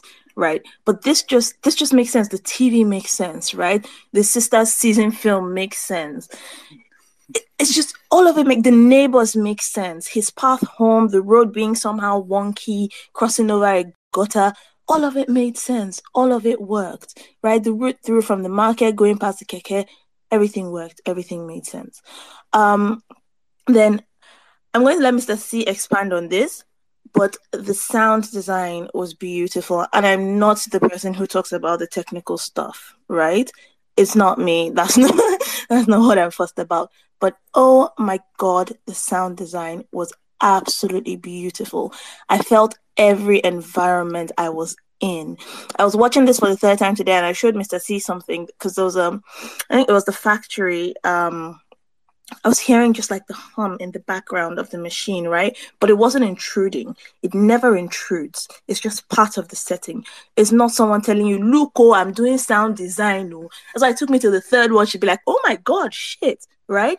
No one's giving me bah, bah, bah, footsteps to show that I did sound design. No, it just exists, right? And I was showing Mr. C something, and um, the scene passed, right? We go into a different scene where they didn't say anything but I knew we were somewhere else. I knew we weren't at the factory, right? I mm. knew we weren't at the house. Mm. And he was at that little buka place, mm. right? Where, you know, they were serving food, you know, and nobody said anything. But it was, it just sets the scene. I thought that was absolutely fantastic. The family, it was so Nigerian. It felt so Nigerian. I felt like these people could be my neighbors, right? I felt like I've lived close to these people before. There's a particular street I'm remembering right? It feels like this was like this could have been two or three of my neighbors. It was I thought that was absolutely great. It just felt so authentic, so real, so Nigerian. The language, the word choices, everything. It was it was a really good feeling, man. I was, it was a really, really good feeling watching this film. If yeah, oh yeah, the word I was also thinking of is intentional. There was so much here that felt intentional, and that was that was the best part of it. There was no then go take on like that, hmm. right? There was no then go take on like that. It was intentional. There was purpose. There was point. Someone thought about this thing and made it happen. Hmm. And yeah, I'm I'm really glad we have this. All right. Sounds like Mrs. C likes it. All right. Um, a couple of other speakers have come on since then. All right. Uh, Rotimi, uh, uh, I think you were first. Uh, please tell us something you like about Eyimofe. Yeah. Hello. Hi. Can you guys hear me? Yep. Okay. Can you hear me? Yes. Yes. Go. Okay. Uh, so the right, I missed Eyimofe when it came, um, came out in cinemas. Um, I think I, I, don't know. I think like two years ago. I, I don't I don't remember the exact time. So I caught it at um, the film festival. It was um, even the Arts Film Festival. And immediately after I left, after because I went specifically to that festival to watch Eyimofe, and immediately I left, I was like, this is the most cinematic movie in like when I say cinematic, like this is the most cinematic movie in current like Nollywood. When I mean cinematic, that there are a lot of things that are calling films. They are they are films, they are stories, but they don't look they don't look like films. At, best, look like um, TV dramas, but you have extended them to have the length of 60 minutes, 90 minutes, and call them films. And I mean, even things that people are putting on streaming networks as originals, they don't look cinematic. And the very first thing that like you, you are, so let me just make mention the one of the brothers is actually here. He's one of the people listening. So I don't know if you check him if you would like to like say something because he has been here listening to everybody, and I just like wait, this is one of the um, the brothers. I don't know if it's um, um it's one of them is here. One of the Esiri brothers is here listening listening to this uh, space, and I, I feel that like I've stayed away from film club for a while because I'm like I felt like I, it was like a book record. I was always coming here to um, complain about films, and I'm like, this is the first time in a long time. Like everybody here can come and discuss about the film and talk about what they like about the film, or what's what makes a film like what makes a film like this. Why is this now the this is this is not the norm. This is the exception. This is one of the few exceptions that a lot of us can come here and talk about like what we well this this film has so many layers to it. We can speak this um, space can last till tomorrow and we'll still find things we want to say about the film. So this is that another thing about like when I said about like what makes a film cross to become international? Because I think that this is like when I look at this film, it's very Nigerian. It's like I think it was Cynthia that made, mention that we do, it doesn't have Hollywood tropes. So the idea we're thinking that we want to make a film international is by having Hollywood tropes as opposed to applying the art of filmmaking. And that's one of the things that like because who are the people driving the movie? these people are actually filmmakers. It's the brother, the, uh, I'm assuming one of them is director, one of them is the writer. But these are people that have, have an understanding of the art of filmmaking. That's what we're talking about. Like we're talking about good camera work, good casting, good location, good sound design, good costuming, everything. Because the people that care about filmmaking, right now, I can tell you that I can look at some things and I just see who is producing the film, and I'm like, let me not bother myself because I will just find something that was going to offend me, and I'm not in the mood I don't have time to be insulting people's films. I want to see good films. This is a good film. This is one of those things that you recommend to people to watch. And say you want to watch a film from Nigeria, you recommend it to anybody, and you will not. Your hand will not shake because it's well done. But it's paying attention to the details that make films work. So I like. So there are some other things that like me that I took away from the story that are just kind of things that like there are too many things, but I'm just going to say just a couple, a few it's kind of ironic, and I think it's also one of the very first tragedies inside the film, is that Mofe is the one that fixes the generator that eventually kills his sister and her children. Because if you remember, he was trying to fix the generator an issue, he was trying to fix it and everything. And that was the generator they left overnight that the fumes went in and killed them in their sleep. And that's one of those things that that's a very, and ironically, again, that's a Nigerianism. I've, I've read that story happen to a couple of people. I've, I, I, so it's very authentic. That's the Nigerianism to his core. In his workplace, friend, his workplace with Lala, which is like Lala, both as casting, she did a great job, both as her acting. And she was also a typical Nigerian boss in the sense of Mofe kept telling her, this piece of equipment has an issue, we should replace it. She said, mm, we go, as you said, they go manage them, we will manage them. Eh, no, it will work. Eh, they have not bought the supplies. Until Now Mofe like like until it causes a problem, and Mofe literally breaks it to pieces. And she's like, oh, engineer, you have messed up. We're going to get you. We're going to sack you. And I'm like, this is a typical Nigerian Nigerian situation because at that time he was frustrated, but he had been trying to tell her this equipment is faulty, change it. She refused. Typical Nigerian no maintenance culture. Another thing that is very typical Nigerian, I'm saying this because it's in our character to have some weird, weird, dumb things. The dad, the dad didn't have money, did not want to put money down for the funeral to pay for the coffin, but yet he wants to claim his daughter's the last. He wants to claim um, her the last of her savings in the bank account. That's a classical British Nigerian type word. It can be a general um, uh, behavior among human people. I'm like, I know this story. I've heard Nigerians that do this kind of things, these weird, messed up things. So I'm like, this story is very authentic. Even um the secondary car with the girl with her sister was even I think there's another weird dynamic between her and her two, should I say, her two sugar daddies, her Oibo sugar daddy and her landlord sugar daddy. Sorry if I'm using those, terms, but it's part, best uh, description I can give. And it's almost like how Oibo sugar daddy was to level up. Let's step up from this, my landlord. This guy is not really educated. He's not really the guy from. He's not young. He's not handsome. See Oibo. Oibo now eventually now based on what his friends tells him that rings true. He now abandons her and she has to fall back to the landlord. I was like, is this kind of it, it was that was just I can't even say any more about that. It was like that dynamic. It's having people that actually know about film make films.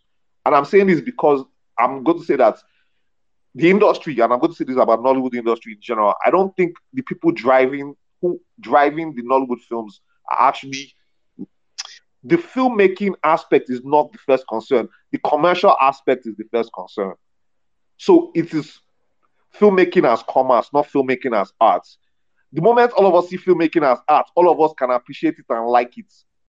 Filmmaking that is commerce is more concerned about the numbers, anyhow the numbers come in. So the art can be taken as an see they go manage. And I've been in a hall. I just came from a film festival people and I was in a hall and it was a film festival and people were laughing at something that was really it was ridiculous. It was also insulting to a part of Nigerian's traditions a part of some people's religion, and people were laughing, and it was a joke. And I'm like, I don't understand this. You don't understand? We are laughing at the dumbness of it. That's what's entertaining. So it's entertaining because it's so dumb. So somebody's like, oh, dumb, dumb entertaining. Okay, I'm going to make more dumb things because now waiting they sell markets because they can't see the value in art. And uh, the association to Nollywood about is about being associate being part of the film industry has a prestige it comes with a prestige of being whether a director, a producer, or anything. And I'm not mentioning names here, but I'm like, there's a lot of prestige attached to it, and a lot of people are fighting for that prestige. But very few people understand the art and craft of filmmaking. This is Eyimofe. The people that made Eyimofe understand the art and craft of filmmaking. Is it the most commercial viable product in the market? No, not necessarily. I, I, I feel like I can see why this cannot necessarily be the thing you want for box office. But that's what I'm always making a distinction. Some things are made for the box office to entertain people and get numbers, and some things are made as art. We don't make that distinction in Nigeria. We're just here concerned about ah, this one will sell the red carpets. Oh, let's um, what we're going to see on the red carpet for Bella and I'm like, look, none of these films are what somebody said. Uh, there was analyzing one movie that came out, one of the big movies that came out. Like, if you put this film under a microscope, it will not stand. And you may feel I can microscope here tomorrow and it will stand.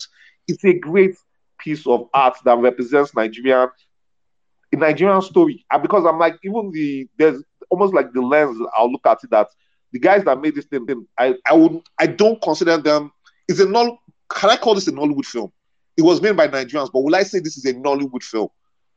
It was in is a Nigerian story, but I said because these people, the way they made this film, does not represent the acts and practices of Nollywood. And that's another thing that that's why it's kind of shifted to the side.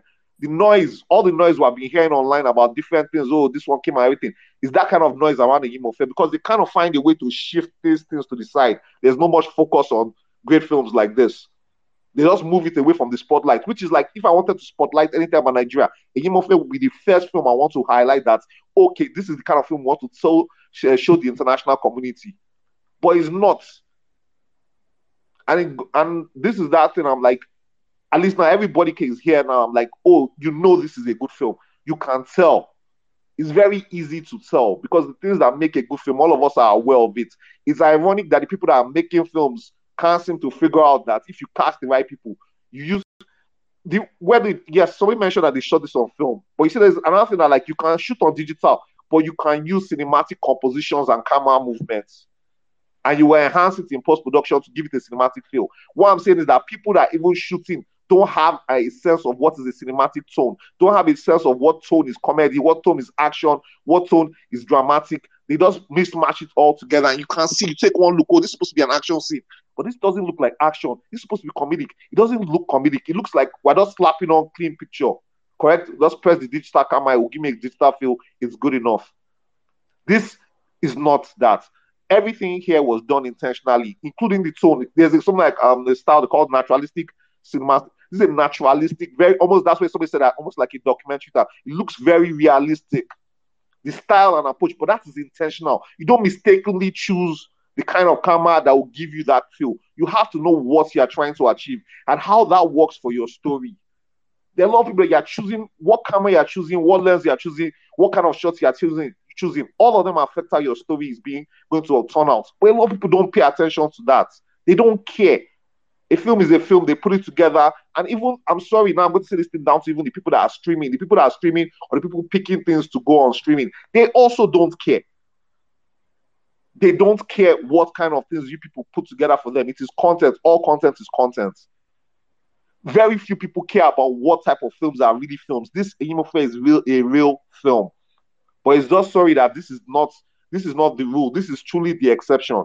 I wish there would be more things like this. I hope there will be more things. I wish the Esiri brothers do more films. It's actually ironic that when I'm giving people that pick people to do originals, how someone like somebody nobody has said that oh the Esiri um, the guys that did the Eyimofe should oh they should handle one Netflix original, one Amazon original. I'm not saying it's, a business I can't speak to what everybody is about. Like if somebody was going to pick people to shoot films for Nigeria, would they not be one of the first names that's supposed to be on the list? That you said, okay, let's these guys produce a film and let's see what they will do with Nigerian content.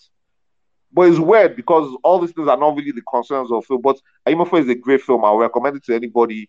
It's been a long time. I've stayed away from film club because I'm tired of bashing people's films. I want to come and just how everybody's having a discussion and talking about different things is the best feeling because that's what we all just enjoy Nigerian films. And that's all that needs to happen. I don't this should I, I hope we get more films like Eyimofe the brothers are interested more more films, please, I'm willing to work for free. Even if I cannot produce, I don't have the big box to support you, but I'm willing to work and produce more films like this because we need this. This is all of us can get behind because somebody said something like um, they respected the intelligence of the audience. The idea behind most of everybody else is that they are looking at it that majority of people are laymen, so they are looking at these people are dumb, so they produce the content as dumb as they think as they see the audience this is one of the few films that assumes that the audience is intelligent, yet is not trying to be bourgeois. He's not trying to show you Lekki. He's not trying to show you the island. He's showing you the most the poor people, but like you said, it's not poverty porn. They are people, they are characters, natural human people, just normal human people that are just telling their stories. So yeah, it's been a long time, but thank you, thank you for uh, for your time. I'm I'm I'm done. Thanks, Rotimi. I have to say I've missed Rotimi's uh, uh, epic rants. Um, what a what a yeah, I missed missed all of that. So so many things. Uh, he said, um, "All right, just uh, letting people know if you do want to say uh, make a comment, like contribute anything, um, uh, you can al- always like either comment underneath the space or use the hashtag Nollywood Film Club." or request to speak. All right. Before we go on to Mel, just a couple of things some people have said. Uh, all right. One man, Mopo, said, uh, anyone else notice how the cutter cut um, wisdom in the exact same spot where Mofe had an altar?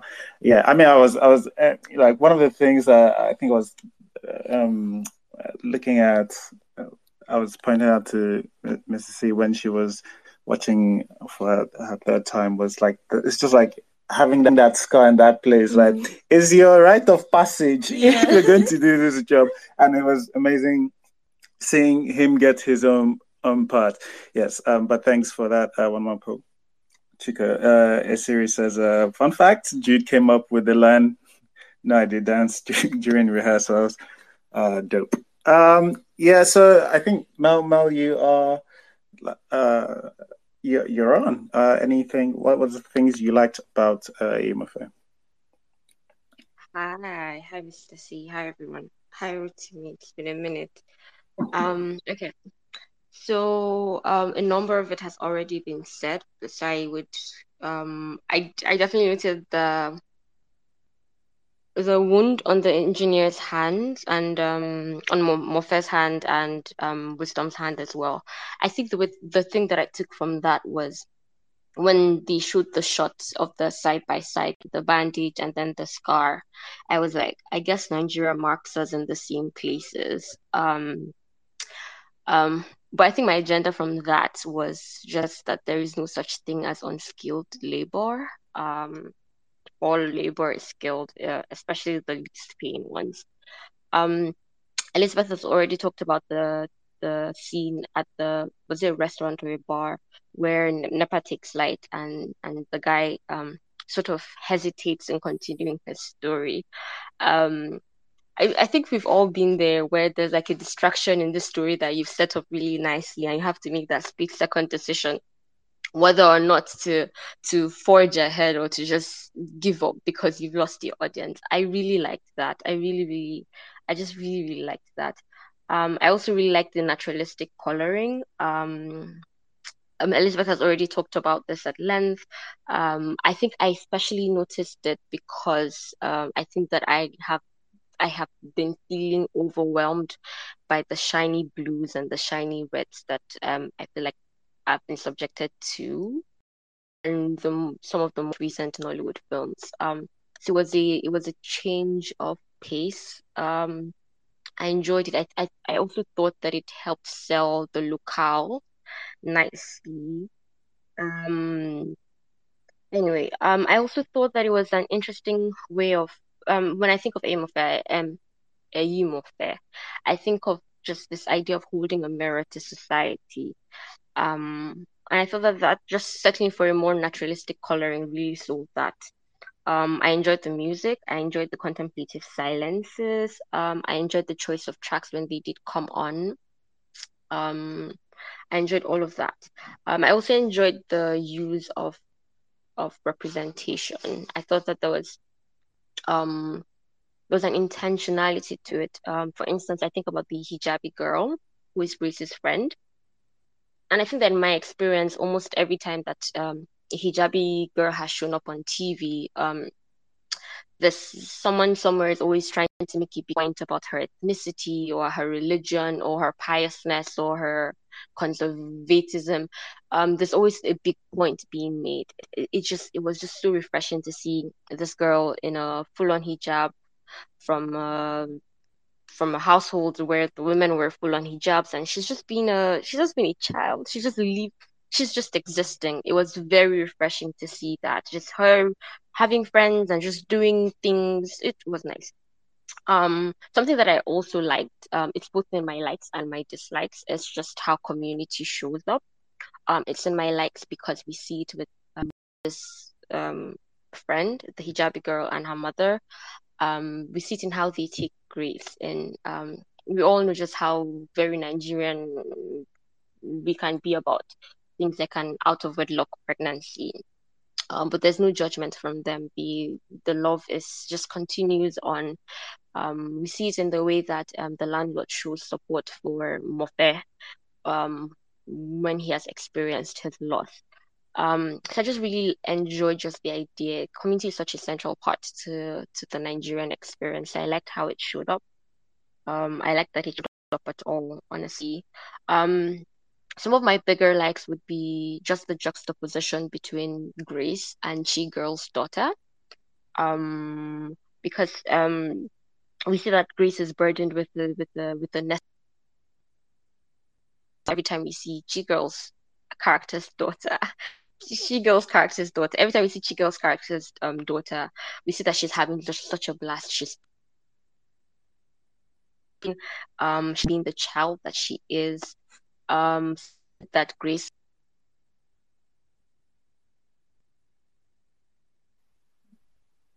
Uh, is Mel breaking for anybody else? Yeah, Mel? she's breaking for me. Okay. Mel, we are losing or have lost you. Um, Chigul's character. hmm, hang on. All right, I'm just gonna. All right, Mel, uh, you can you can try coming back on. Uh, mean, meanwhile, uh, I will I will say some. You know, let, let me just see whether bringing you on a back on a and off again will help. Uh, meanwhile, um, Chick, uh, Chuko is dropping some fun facts on the thing. Uh, I'm, I might not post all of them, but you uh, feel free to go read all of them. Uh, um, Mofe and uh, he has one. Mofe and Rosa's partners were entirely entirely production design. The art team traded new items for old with some of the residents in the area. Um, nice. So there we go. I think that's uh, addresses something that Cynthia said, which uh, raised uh, an alarm alarm for me. I was like, ah, maybe I should say something, but uh, no, it's not everything. Um, I, I thought it's possible. I think was like Cynthia, you might be right. Maybe it was like they found the perfect, but like uh, something tells me that was uh, a lot of um, um, production design. But um, all right, let's see, Mel. Let's try again. Let's see if if you're back and if we can hear you. Hello. Yes. Okay. I'm not sure where I left off, but I'll just continue. Um, I'm sorry, and I hope that it doesn't turn off again. Um, can you hear me? The difference between Chigul and um Rosa's sister. That's where you left off. Oh, thank you. Um, yeah. Anyway, I think the my overarching point was that um just childlikeness was not a thing that um Grace's character Grace was um Grace's class afforded her. Um, and I thought that it, the turning, I guess the drive, the, the the thing that drove home that point is when she sells her phone for money. That's not a thing that um Chigul's character's daughter is ever going to have to think about. Um, anyway, my final point would be that um, said that there was a sense of grief in the film. Um, I'm not disputing that. Um, I'm just saying that I just think that it was a little more than just grief. Um, I, I think that the word that I have for it is that it was, it felt like there was a sense of hope. Um, just of this idea of resilience, of, of the sense that if if I falter, I will fall. Um, it's why it's why he and, and I think that Elizabeth drove home this point. It's it's why we see Mofe just just picking up and continuing. Something bad happens, you've lost that's such a heavy loss, isn't it? Um, but he doesn't have the time to to dwell in it for too long. He has to if he falters, he will fall. He has to just keep going. Um, just that taking it one day at a time, such a Nigerian thing. Um, we are all just navigating this one day at a time. Um, Elizabeth said he, he felt like he was desensitized to death. Um, I think desensitized just in general is a good word to use um, in connection with um, Eyimofe because I think that God, I felt so overwhelmed, so burnt out, so desensitized to just whatever the situation in the country is, um, and just hoping that that I can wait through the next day and then the day after and then the day after. Um, so I just really like how that was felt pretty reflective, just that sense of um, for instance, it's it, it, this can be viewed as a story of migration, right? Um, but it's not just migration that happens. It's it's it's the lesser told story. It's a story of, of people who never make it out, um, no matter how much they might want to. Um, I have another agenda with this where it's I think I, in this sense I don't think that the movie by itself is neutral as neutral as we've allowed it to be. Um, I think for instance that it takes a stance on moving. I think that by acknowledging the problem um, and by showing us re- resilience, it's also like trying to remind us of who we are as Nigerians. We're resilient people. Um, and maybe that would be our salvation. Just this resilience, this forging ahead even when things are difficult even when um escape is is is, is difficult um anyway um so I, th- I thought that just that it's it's what it embodied really well was just the sense of hope that we're going to we're going to survive. It's it's such a, a we're settling. Um, um, Mercy, I think Reese's sister, she's settling for Mr. Vincent. Um, is settling for a little shed where he can do his electronic repairs rather than a life abroad. Um, we're settling. Um, which is why I think that the way that he ends, the way that the movie ends, the way that we, we say goodbye to Mofe and to the, that world, um, um, before Mofe steps out of the of his shed, he's like, "Oh, we thank God." That's such a Nigerian thing. We're all we're we're, we're settling, and what's the most that we can say? Ah, at least it's not worse. Maybe we thank God. Um. So anyway, so I I, I thought that the just the overarching sense in it was just a sense of hope, just a sense of resilience, and uh, we're just going to keep pushing in the hopes that things are going to feel better, look better, be better, maybe. Um, and even if they are not, we thank God. Um, so those were my likes. Wow. Uh, yeah. Um, thanks, Mel. You, you. I mean, you've touched on one of the key things I was going to say, but um, I'll just quickly do mine. I think it's quick. I think it's going to be quick. All right. So I think anybody has been following following me for following us for like the last year and a bit know that this is what I think is by far the greatest movie that has come out of Nigeria. Uh, not even close. Um, and and a lot of people, I guess, Mr. Sinclair, are expecting me to talk about the technical stuff. And let me just tell you, obviously, what you want to hear. Yeah, the technical stuff is great. Um, yes, it is. But that's not. I don't that's not why this movie is is what I feel at this point for me is a 10 out of 10 um, for me, right? And and I and I know I'm saying for me, be, not just because obviously film is subjective to people and blah blah blah and all of that. So the reason why um, this whole this, whatever whole this whole adventure Iroko critic is on, um, why we started reviewing movies, um, why we started um, talking, we started doing this film club thing. The reason, the whole part of this was like the search for like good or the search for talking about Nigerian from a certain perspective. Like there were people who were doing reviews, but like I felt like there was a voice missing. It's like when we were praising some of the things that admittedly we're doing well and i have actually no shade to our commercial stuff do you get your bag and all of that? But i just wanted something also for me too. Uh, that's all it, all it is. It's like you know i'm happy all of the commercial stuff are getting all the love and i expect it to. It's like that everywhere right? But there was nothing for it, it felt like there was nothing for me and it and it felt like there was nothing coming from a certain voice and that's why you know this whole thing started so one of the things I can tell you about this that this film certainly has uh, received a bunch of accolades from like globally. Like if you're not uh, paying attention to some of the way it's received, like uh, there are loads of accolades this film has gotten from people that I wouldn't have dreamt uh, a film uh, made, produced, funded by Nigerians, um, acted all of that, but Nigerians would, would get to Criterion, um, uh, you know, HBO, um, um, uh, you know, BAFTA. Uh, I think BAFTA. The uh, I think the producer got a BAFTA recognition. I can't remember what it was, but like, it's getting. It's certainly getting it. I, I, was, I, was, I was. My mind was blown when I looked at uh,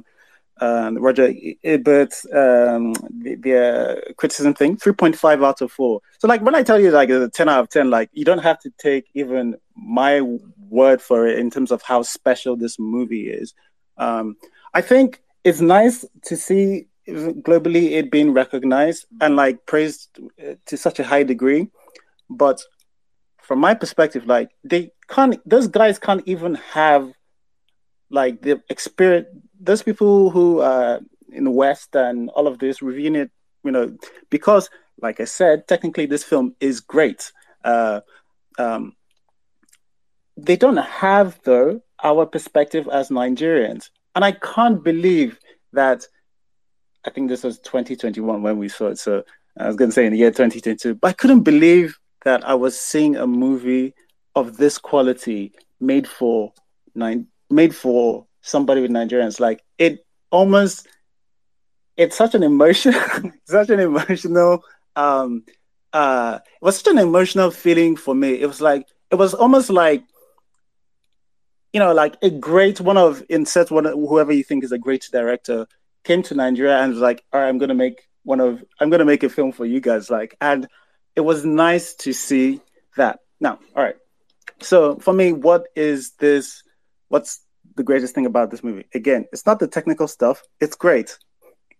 Um, one of this the the thing for me is like this movie, and as much as I want to do what Rotimi kind of once in a while, they're, they're like, is it even really Nollywood? Because it's just so good. It's like we don't, we don't. It's because our standards are usually of a setting level, um, so it doesn't even feel Nollywood because it feels too good. But there's how Nigerian this movie is. I, I don't know how I can't I, I can do that. Um, I feel like this movie, more than anything I've ever seen, captured the spirit of what it's the spirit of Nigeria. And this is almost what Country Heart tried to do, where the villain of this movie, if it has a villain, is Nigeria. right? Like in lit- all these little things, the anyhowness is is the our lack of systems, right? Um Mofe um um gets like he's working in really shitty conditions. Um, you know, even like him getting fired, it's not even his fault. Like he, it's not entirely his fault. Certainly, like he's been, he was warning his madam about all the all the shortcuts they are doing and all the things that was going to happen to them.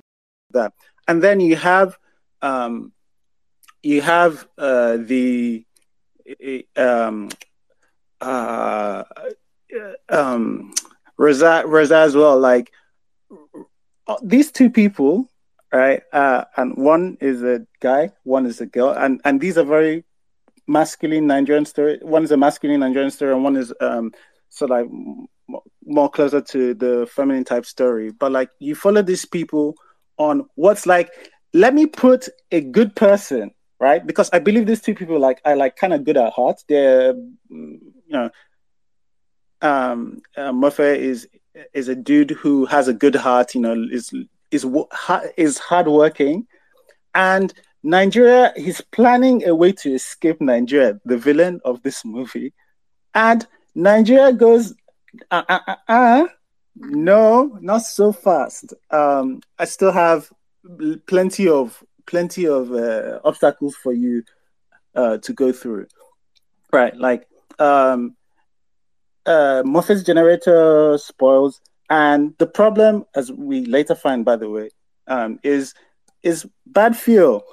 There's nobody to sue for that, right? Yeah. You can't do any. It, it's happened. Like Mofe fixed a generator. I think it was doing something good, of course, because that's what he does. He fixes stuff. And I don't know whether he would have been blaming himself through all of that. But like later we find out, like, oh, it's it's bad for now. Like, and what can you do about that? And um, one of the things why this movie gets to me more than almost anything else, and this is why this movie is a 10 for me, aside that technically again, it's very good, is that there's a way I relate to Mofe that I don't number one imagine or expect anybody else to. He's this guy who just wants to, all right, so this bad thing has happened. All right, so how do you fix it? Like the first time they tell him um, about uh, his his his sisters and children's bodies about like um, picking up, mm. picking it up, it's like discharge fee. discharge fee. Cost a crazy amount for discharge fee, like for this guys. Like, and if you don't pick it up today, every day you you keep it increased. Like that's again, that's the system of Nigeria, right? Like that's the bad, that's a bad guy of of the of the film, and and he but like Mofe has this thing of oh bad thing happens I just need to I just need to get past it and that's something that sometimes I feel like that is a very me thing to do all right okay let's be cold and analyze all of these things and you know oh this bad thing happened. All right so what's the what's the next logical step to do? Like this the guy he was with is like complaining on his behalf. And he's like no no no okay yeah okay I, I hear you. Okay what do i need to do to fix it? It's like the bad thing has happened.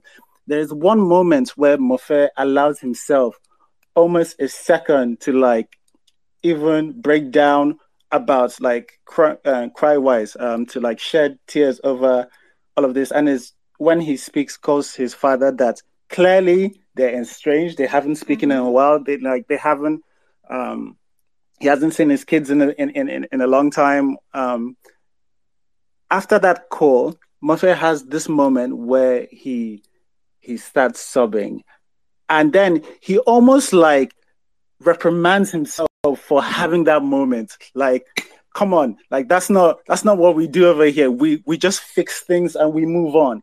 And that to me, not the crying, not that he broke down at that moment. It's that he wouldn't allow himself the moment to to like literally break down like over something so severe nothing as as severe as that has happened to me but like i i felt that somewhere so deep inside of me that um yeah, it's it's difficult to explain that to someone and and that's something you don't that's that's something that's just very difficult to sometimes put um translate sometimes from a page to to to screen and make all of that work. So i can honestly i can speak about this movie for ages. It has so many moments like this um uh but like I don't want to keep you guys here for a, thousand years. I can do it. Believe me, I can do it. Everybody knows how much I love this one. But that's why this film for me, like, is my 10 out of 10. And I don't I don't see this as a this is not a for a Nollywood movie. No. I, I'm putting it up there with the rest of the other movies that I like. It is a movie like for me, like, you know, the way I rate movies in my head is that um, it has to be ex- uh, uh, exceptional technically. All this, everything, like technically, the story has to be exceptional. The story has to be also exceptional. But the thing that gets it from a nine to a ten is that it has to go deep inside of me and pull something out that is usually very difficult to do, and that's essentially why. Uh, yeah, this movie. It, it, by the way, it doesn't have to be a movie that has. It doesn't have to have. Uh, it doesn't need to be completely faultless technically, as you probably find in a bit. Um, but like that's what it has to do for the most part. Exceptional story, exceptionally technically in terms of the way it's being told. Um, and yes, it has to have some sort of deep emotional resonance with me. And that's why this movie is my 10 out of 10. All right. Okay. Um, um, we'll go to the bad now. If you can believe it, there is a we, did do this for every section. There's a there's a parts that we didn't like. Um, so uh, Otas, if you want to Jesus Christ, can y'all talk? Um, hi. So I'll keep it short and sweet as always. Um, I liked.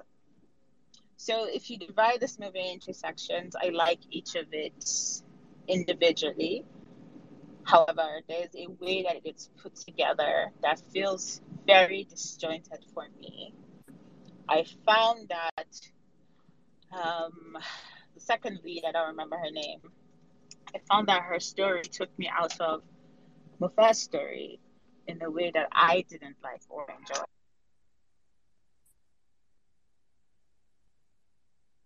Okay.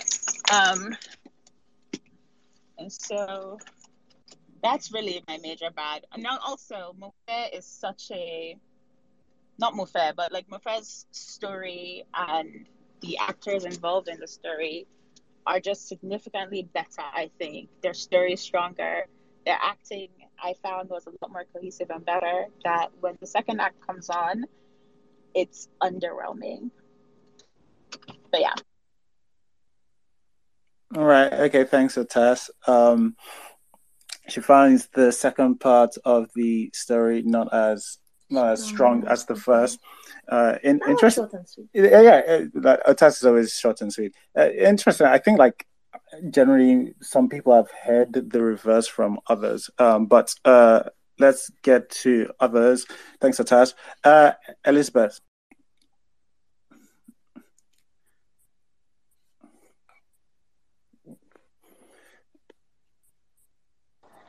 Sorry, guys. Um, trying to figure out my. Okay, so first, I want to say that I finally finished watching it, guys. yeah. Now, before I even go into my bad, which I don't even know if I have a lot of bad, but um, I to say that everybody has said what I would have said now that I completed the story, understanding the central theme. I just want to say that what this movie left me with was um, the feeling I felt watching the ending was relieved. I was relieved for for uh, for our two protagonists. But anyways, this is the bad session. So what did I not like here? Okay, not to even sound pedantic. This is also because I just finished watching this movie and like it's I've not really like let it sit in. I've not been able to like like mull it over. So and also not authentic. um, you know how I was going about like I couldn't figure out the time period. Nah, I figured it out because they were dancing that that thing, that dance that Naira Marley was doing like some four years ago, 2019. Now, this that I didn't like because you know what that scene did to me is that that scene now started that that, that scene made me start picking apart the set design, the choice of costume, because I like the vagueness of the time period. Really, I did. I like that I couldn't piece together exactly when this happened, and also because it was shot on film, it also gives it this this um this feel. I mean, I know it's not old either, but I was thinking of last decade within the last decade, not not four years ago, five years ago. And you know why that that stood out to me is because five years ago you you have to actually go in person to go do your passports unless you are doing fake passports from Oluwole which they were not doing. So yeah, people were going in person at least five years ago. Um, so not like that is fantastic. but really, but really, this is the only thing that I really did not like. So, anyway, so that's by the way. Um, so um, I'll sort of like agree with the last speaker about the the second half. I think the other story while I actually like her own story too. Um, now the the way Mofe's character was very um where his characterization was very pronounced were more obvious i was really trying to figure out the kind of person that was that she was which is not exactly a bad thing but at the same time I I couldn't place her. I couldn't place her. I, do, I don't know the word to use for this now. I couldn't place her. I mean, I see, you know, she's trying, she's doing everything, she's picking things up, she's trying to do everything right by Grace. You can see she's living for Grace, right? basically I, I figure like if she was by herself she probably would be able to handle herself. And she's resilient. And we see it. We see how she's doing like she's doing the next thing. She needs money. She's selling her things. You know she she doesn't she doesn't have that time to allow to feel sad for herself. But at the same time she's also this person that I don't know her. I don't know if that makes sense because one thing about one thing about characterization for me I I like to know the character in the mundane things, even um, if slightly. Like I said, again, it, how Mofe encapsulates how Mofe's person, how Mofe's person, how evolved from that as not it didn't, it didn't evolve from the person, but you see how he evolved, how him taking how is this person who's just so obscure and people just talk over his head and give him instruction, tell him what to do, and you see how how he has delayed reaction in things about grief, about things things that was struggling with, about his dad trying to steal from his daughter he has not seen, hasn't seen his grandchildren ever. And you can see how, you know, when he broke down, sort of like a couple of times that it shows that Mofe is cracking beneath the surface.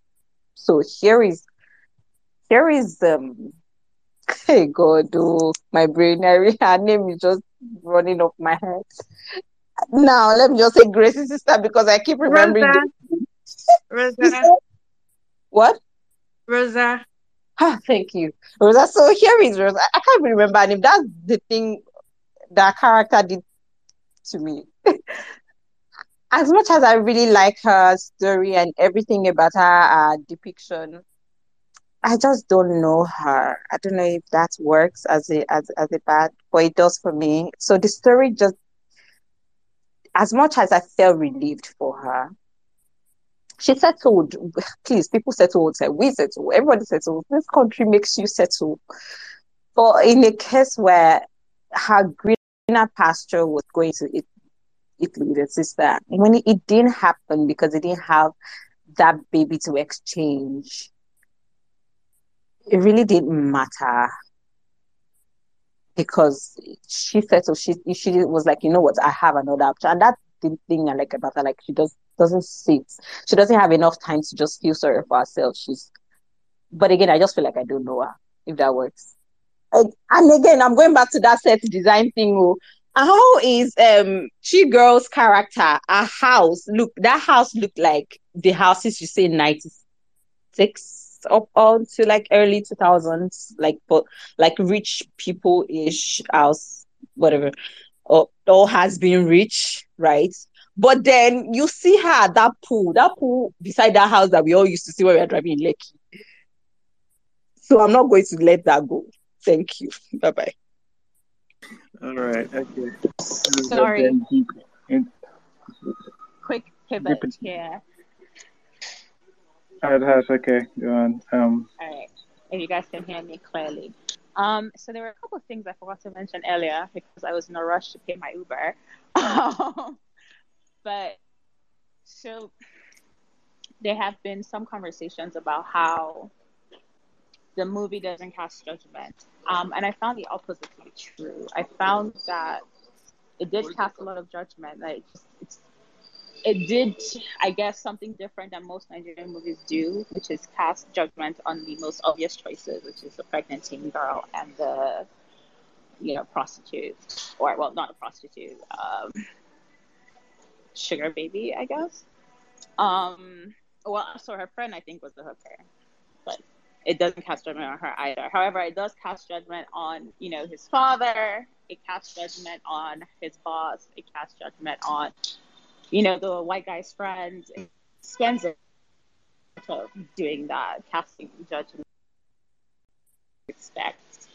And I did not really find that it seemed like they were trying to go for a neutral tone, but I do think that those undercurrents of judgment does um, lend you away from that. Um, I also didn't really so I already said I didn't enjoy the second story. Um, but it was more so because it feels like the second story starts in the middle and just sort of ends, I guess. Um, while his story, I guess, and then the way it's put together feels like you get a beginning and an end, and no no middle, and just leaves you missing what is really the strongest story. Um, but yeah, that's it. All right, thanks. Uh, I, am just gonna point out that because I think a couple of people have mentioned this. Uh, it, it seemed to me that Rosa's just a baby. Like, I mean, like she's uh, she doesn't seem like a. I guess yeah, one can say she's a. I think wrong. I thought she was just a babe. Because, she's just a babe. Because yeah, people date people. for yeah, people mm. date people. Like I don't. Yeah. I know everyone's decided all relationships have to be just because of sunshine, rainbows, yeah. butterflies. Actually, but those are the only kind of relationships he has. Huh? No, no, no. Those are the actually, wait, wait, hang on. Yeah. There's actually a line in the film where um, one of her friends behind is showing her a picture of uh, this thing like, and they're saying, "Oh, is it because he's not rich?" Um, or I can't remember whether, whether they're showing a picture or or whether they're talking about him, but they, they bring up one of the guys, Cha, and is it like there's this thing about whether he's nice but he's not rich, and she goes, yeah, but he's nice now, and and that's her contribution to that's her contribution contribution to her friend. So that was my version, and also like we've obviously seen clearly like she, for whatever reason, before she met somebody else new, we didn't see anybody in her life. She pulled away from Uncle Uncle uh, Uncle Vincent, right? Mm. Uh, right, like so. I, I'm not saying like she. It seems like it's obvious like you know sometimes you do things for financial benefit but like nothing gives me runs, runs bib this thing like if anything like I, again there's the last part as well that where she has this option to go to italy um and actually do work right mm. work work yeah in quotes uh and uh and she chooses again not to do that. I don't know whether that's also because she would have to work for her work for her sister or, or any of that. But yeah, nothing gave me the impression she. I'm just saying that that doesn't you know that doesn't invalidate any other issues you have. I, I don't think, but just a couple of people mentioned it. Um, I do want to give uh, Chuko and uh, uh, Eddie uh, a chance to say something just in case. I, I don't know whether they knew we are going to be doing a bad section and stuff, or whether they want to be so like uh, Chuko, please, uh, if you wanted to say something about uh, either what you've heard so far, please go ahead. If not, we are. Um, the idea is we'll do a bad section and then we'll do a like summary of like our overall thoughts. But that's the way this generally goes. But if not, uh, whatever is on your mind, please go ahead. No, I'll speak after. I'll speak after um, the summary. All right, cool. All right, thanks. Uh, Eddie, do do, is there something you wanted to say? Uh, yes, I do. In fact, have a lot of things to say, uh, especially about what um, where's the other speaker? I think she's gone. Uh, the point you raised about you know Rosa and, but I just want to say a couple of things to uh, about the film, and honestly, it's one of the best, if not the best, Nigerian film that I have ever seen. And I won't even lie, I'm not about to have a fanboy moment right now, but I'll tell you, I'll give you my short reasons why. And um, what a lot of people don't understand about the film is it's in as much as it's it's trying to tell a very important story. It is giving a snapshot of basically what the average um, Nigerian, uh, what the average Nigerian life is basically. Um, you know, with the with the many stints of everyone trying to leave the country, trying to look for a better life in whatever, you know, whatever means possible. Trust me, I have had the opportunity to travel all around, and it's sad when you see your people trying to struggle once they've left the shores of the country and you know uh, that's that's how I interpret the film. Um, in as much as it's trying to tell the story of just Rosa and um, and um, Jude and Mofe, sorry, yeah, Rosa and Mofe. It's it's really an important story, and it and I and I feel the need for Nigerian films to tell much more important story. We're tired of the whole trivial telling stories about you know trivial things, um, trying to paint you know tell stories about bourgeoisie, bourgeoisie families and from Lagos. We need real stories on screen, and and Eyimofe really is is should be a national treasure. It is. I remember seeing um Besida, I think years ago. Um, it's a short film that they did. Um, um Arie and Chuko did a long time ago, and it premiered at Berlin. And you don't get to see a lot of Nigerian films especially films made in our part of Africa, except maybe the Senegalese, but I'm not sure but yeah, from our part of the world being made on film. And it's like when you look back, it's like a, the whole section of our history uh, is missing because we don't have, we literally don't have like a, a rich, you know, film history. We can't like, you know, boast of having a robust film history like, uh, you know, folks in, in Senegal who those ones they have a really reputable film history. But I digress. I digress. I you know I just want to talk more about the film. It's very beautiful. Every single shot of the film, and it encompasses the energy that Lagos has to offer in its own way, in its own special, very nuanced and poignant manner. And I do, in fact, want to, you know, tell Chuko that what he did, what he and Arie did in the film is, was really special And uh, I also wanted to point out um, one of my, you know, important um, observations, especially from the ending, is uh, I think Chuko and Arie wanted to, in fact, they did um, want to, you know, they, they ended the story in such a way that most Nigerians would agree would agree on. It's it's it's regardless of of you know whether or not you try to leave the shores of the country, no matter how much you try, just you know you, you make sure that what you have here is going to be better than what you eventually are going to go through when you leave the shores of the country. It's better to establish yourself here and you know just try and you know don't just leave from hand to from hand to mouth. Just try and get something going for yourself rather than going to another man's country without any connections without any help, just trying to make ends meet. Sometimes it doesn't work, sometimes it does work. So that's why you find a lot of people of our people stranded abroad. Yeah, but I have a lot of things to say about the film, but those are just like my little pointers. Uh, by praise to Chuko and Arie for the film as well, and also for Iroko Critics. You guys have been doing, amazing work hosting this these spaces for um for you, you guys actually really shining a light on a lot of you know indie films being made in Nigeria. Not a lot really. Um, uh, uh, you know, not a lot of Nigerian indie films are being praised or even being talked about really. Uh, so yeah, that's what I have to say.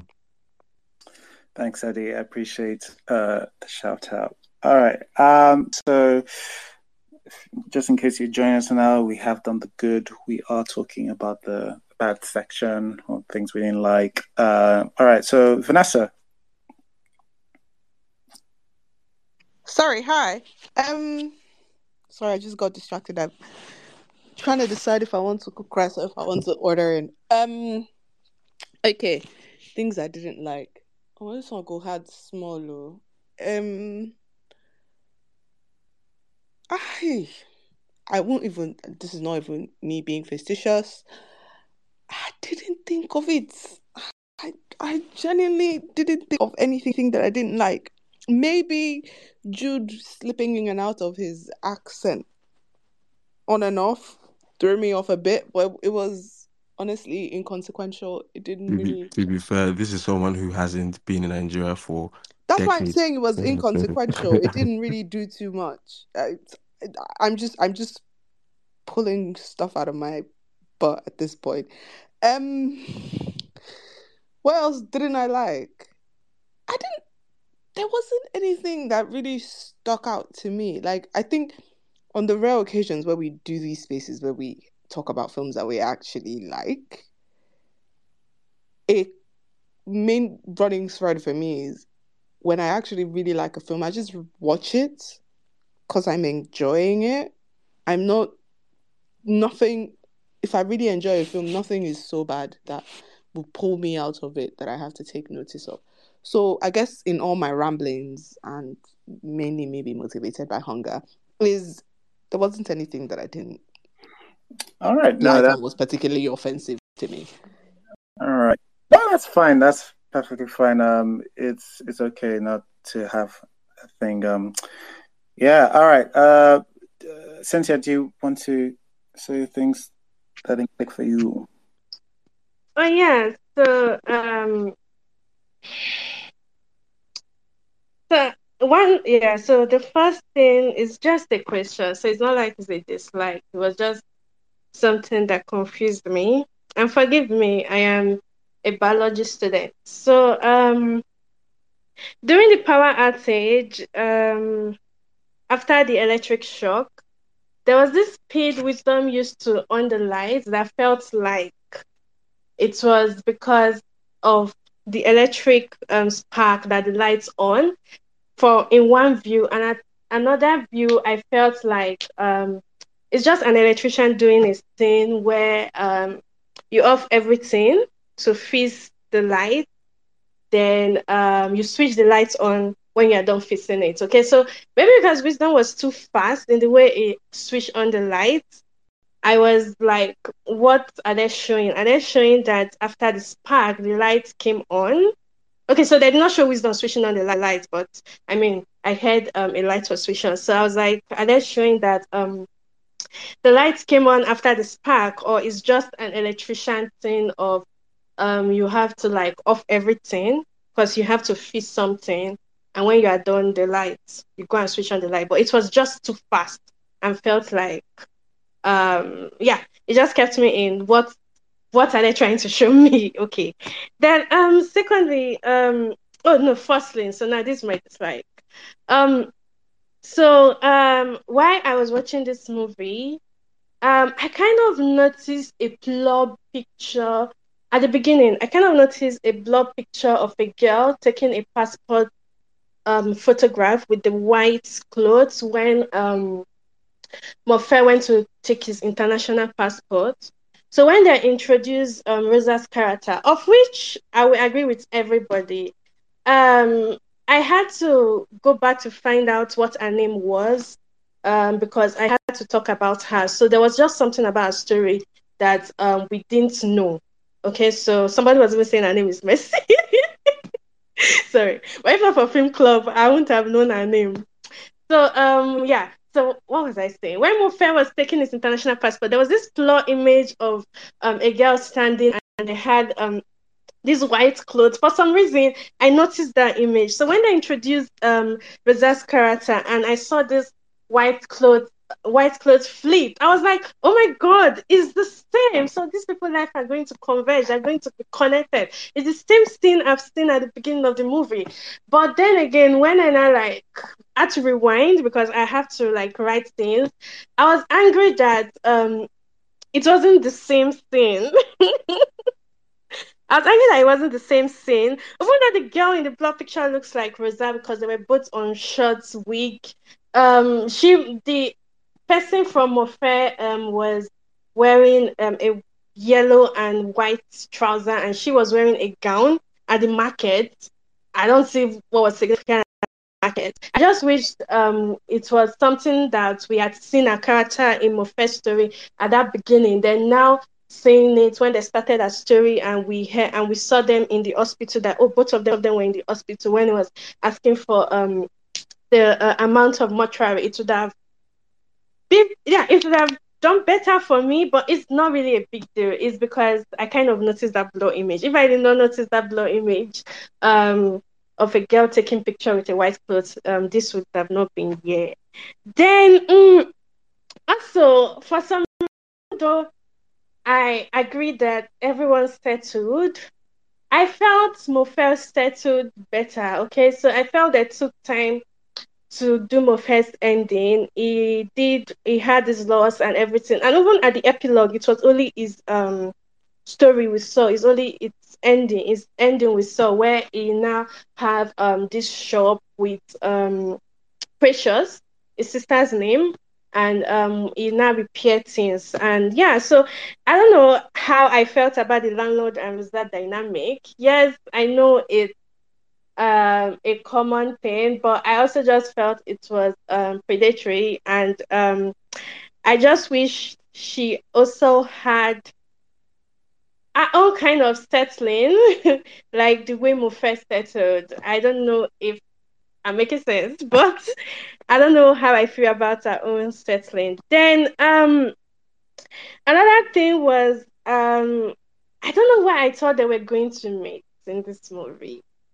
I don't know why I thought the two characters were going to meet, but um, the movie gave hints. Okay, so the passport photograph, even though when I rewind and it's probably not um, what I thought it was, um, they meet at the hospital.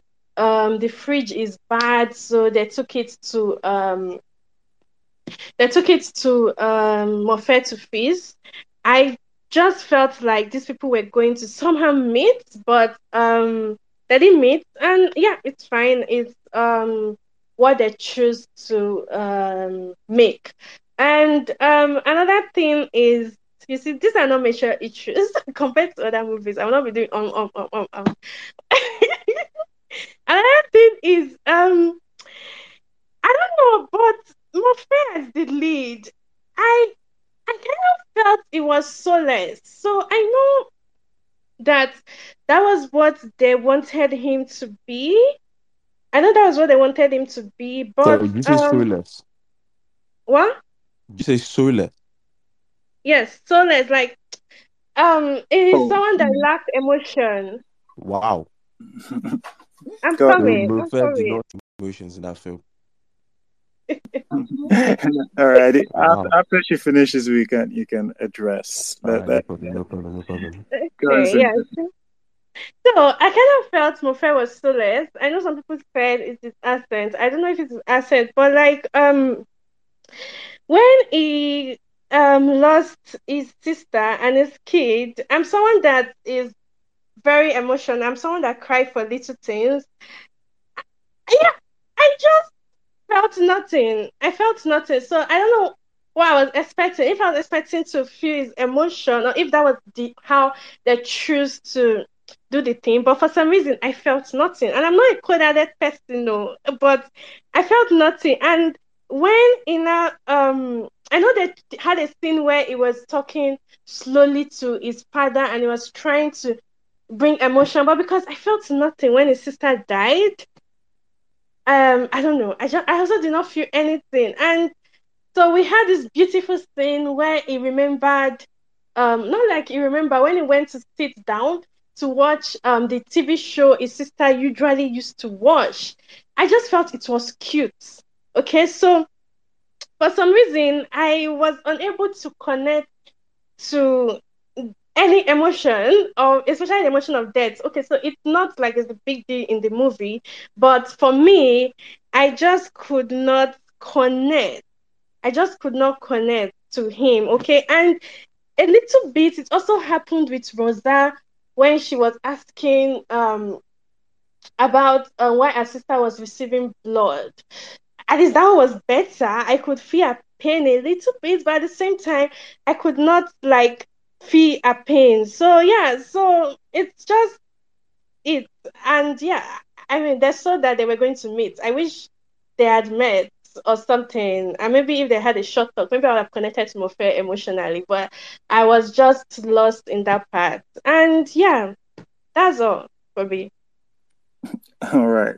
Okay, um, sorry, host. Sorry, before before you before you um call any other person, I just wanted to say something about what Cynthia said. Uh, just my two cents, um, basically. Uh, I'm gonna address two things. The the part where she said Mofe was soulless, and the other part where she said the characters didn't meet. Um, uh, I, uh, before I enter, before If I, I if I could just still man the, the characterization, I would probably say maybe cold is probably better than than. No, But but. That's my when- point. yeah. My point Mm. is that statement should not even be made because I, I don't think I think there's a problem with um um maybe people from our part of the world watching films.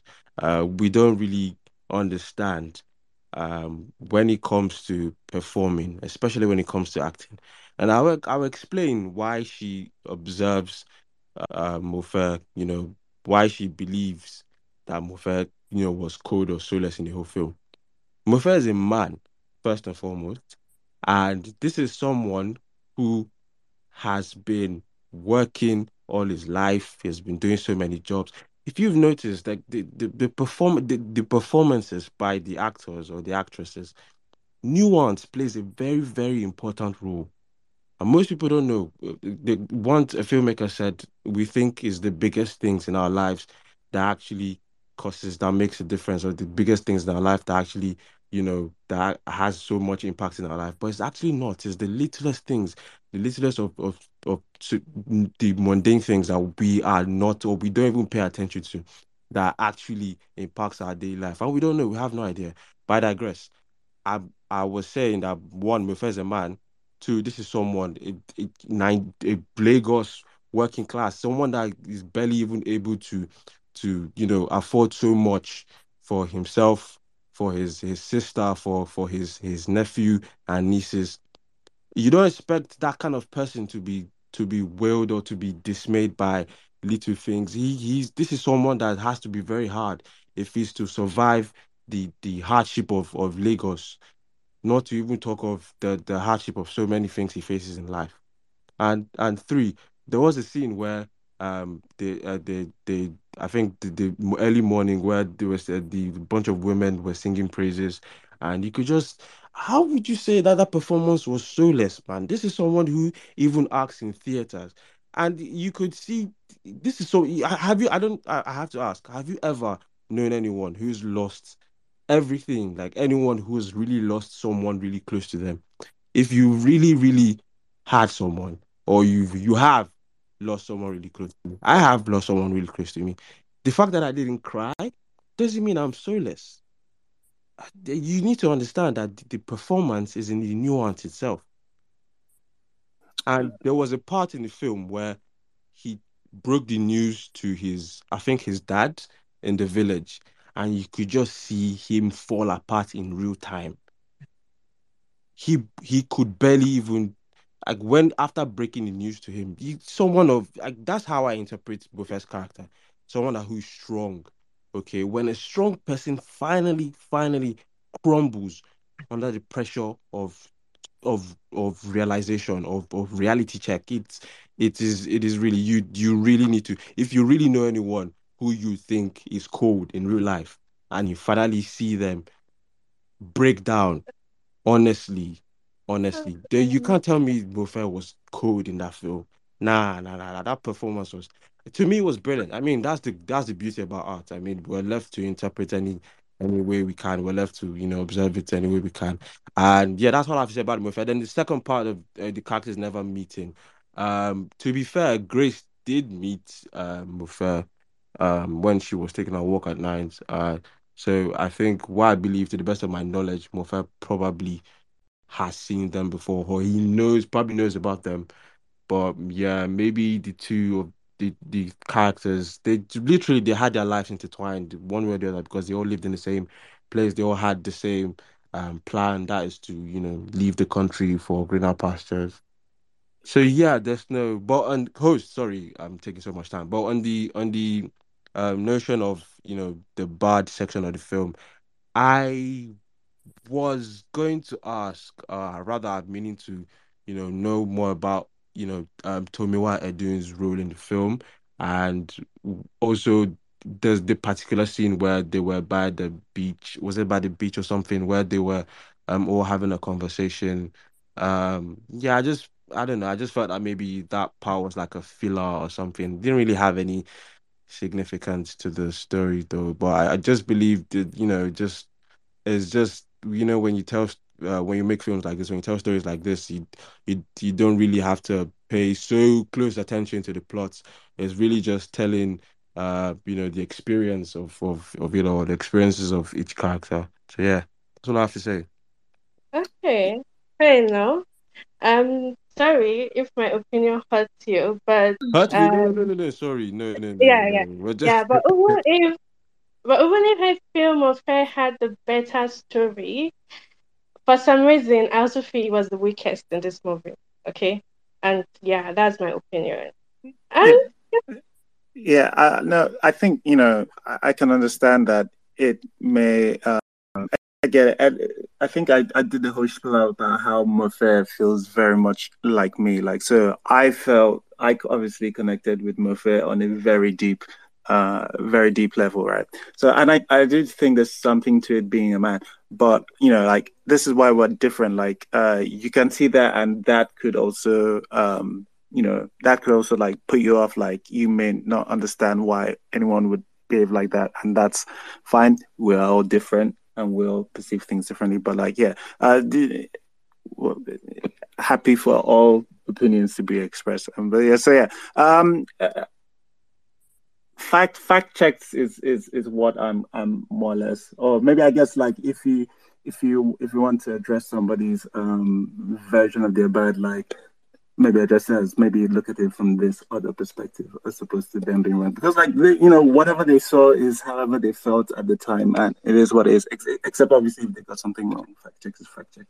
Um, like I would say, um, um, when even when Rosa like goes to the hospital and and you know she she has been running around scraping around for money and and um and uh, they tell her, "Oh, the money was higher than what the last thing she came back." Like her reaction to which blood is like, I can't believe like I just got the money you asked me to pay for. What is this extra jar on top? And again, that's for me. It's like the the whole.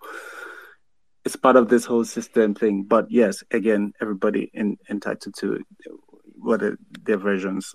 Um. All right. Uh, Fida, do you want to uh, wait first? Now, before Fida, I want to just round off this place because you and Eddie said something that I actually want to push back on because I'm a little in my feelings. Sorry, Fida. I, I'm a little salty. I think I think it's a bit reductive to to keep saying um, the reason for Mofe's um, handling of his grief has to do with him being a man. I, I just I, I just genuinely think it's a bit reductive. Yes, are Nigerian men socialized to not be as emotional or emotionally expressive? Yes. However, I don't think that that was the Um, core of this character. yeah, Eddie, n- please, can I okay. just Yeah, no, finish, finish. Yeah. I was about to address something, but. Uh-huh. I, I even go if I have things to address.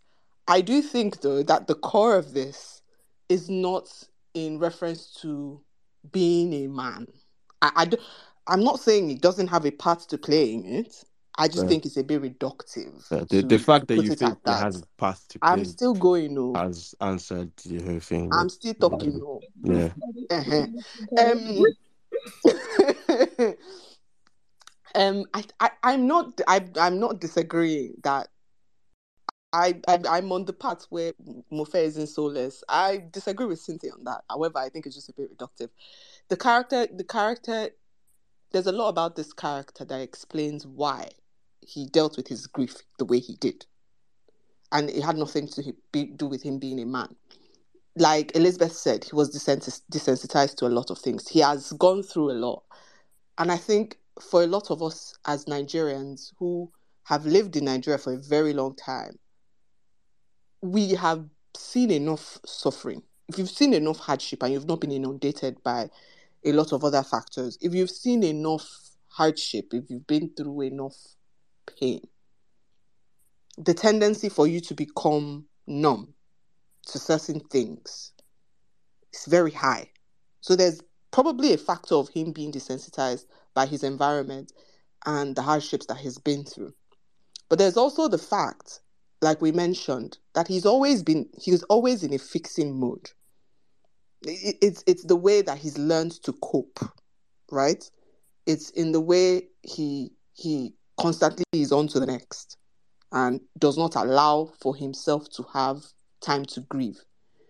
Um, but I also do understand people whose qualms with this character is it would have been nice, and maybe that's me now saying it bad that I apparently didn't have, but would it have been nice to have one scene, maybe half a scene, maybe two seconds of Mofe sitting with his grief?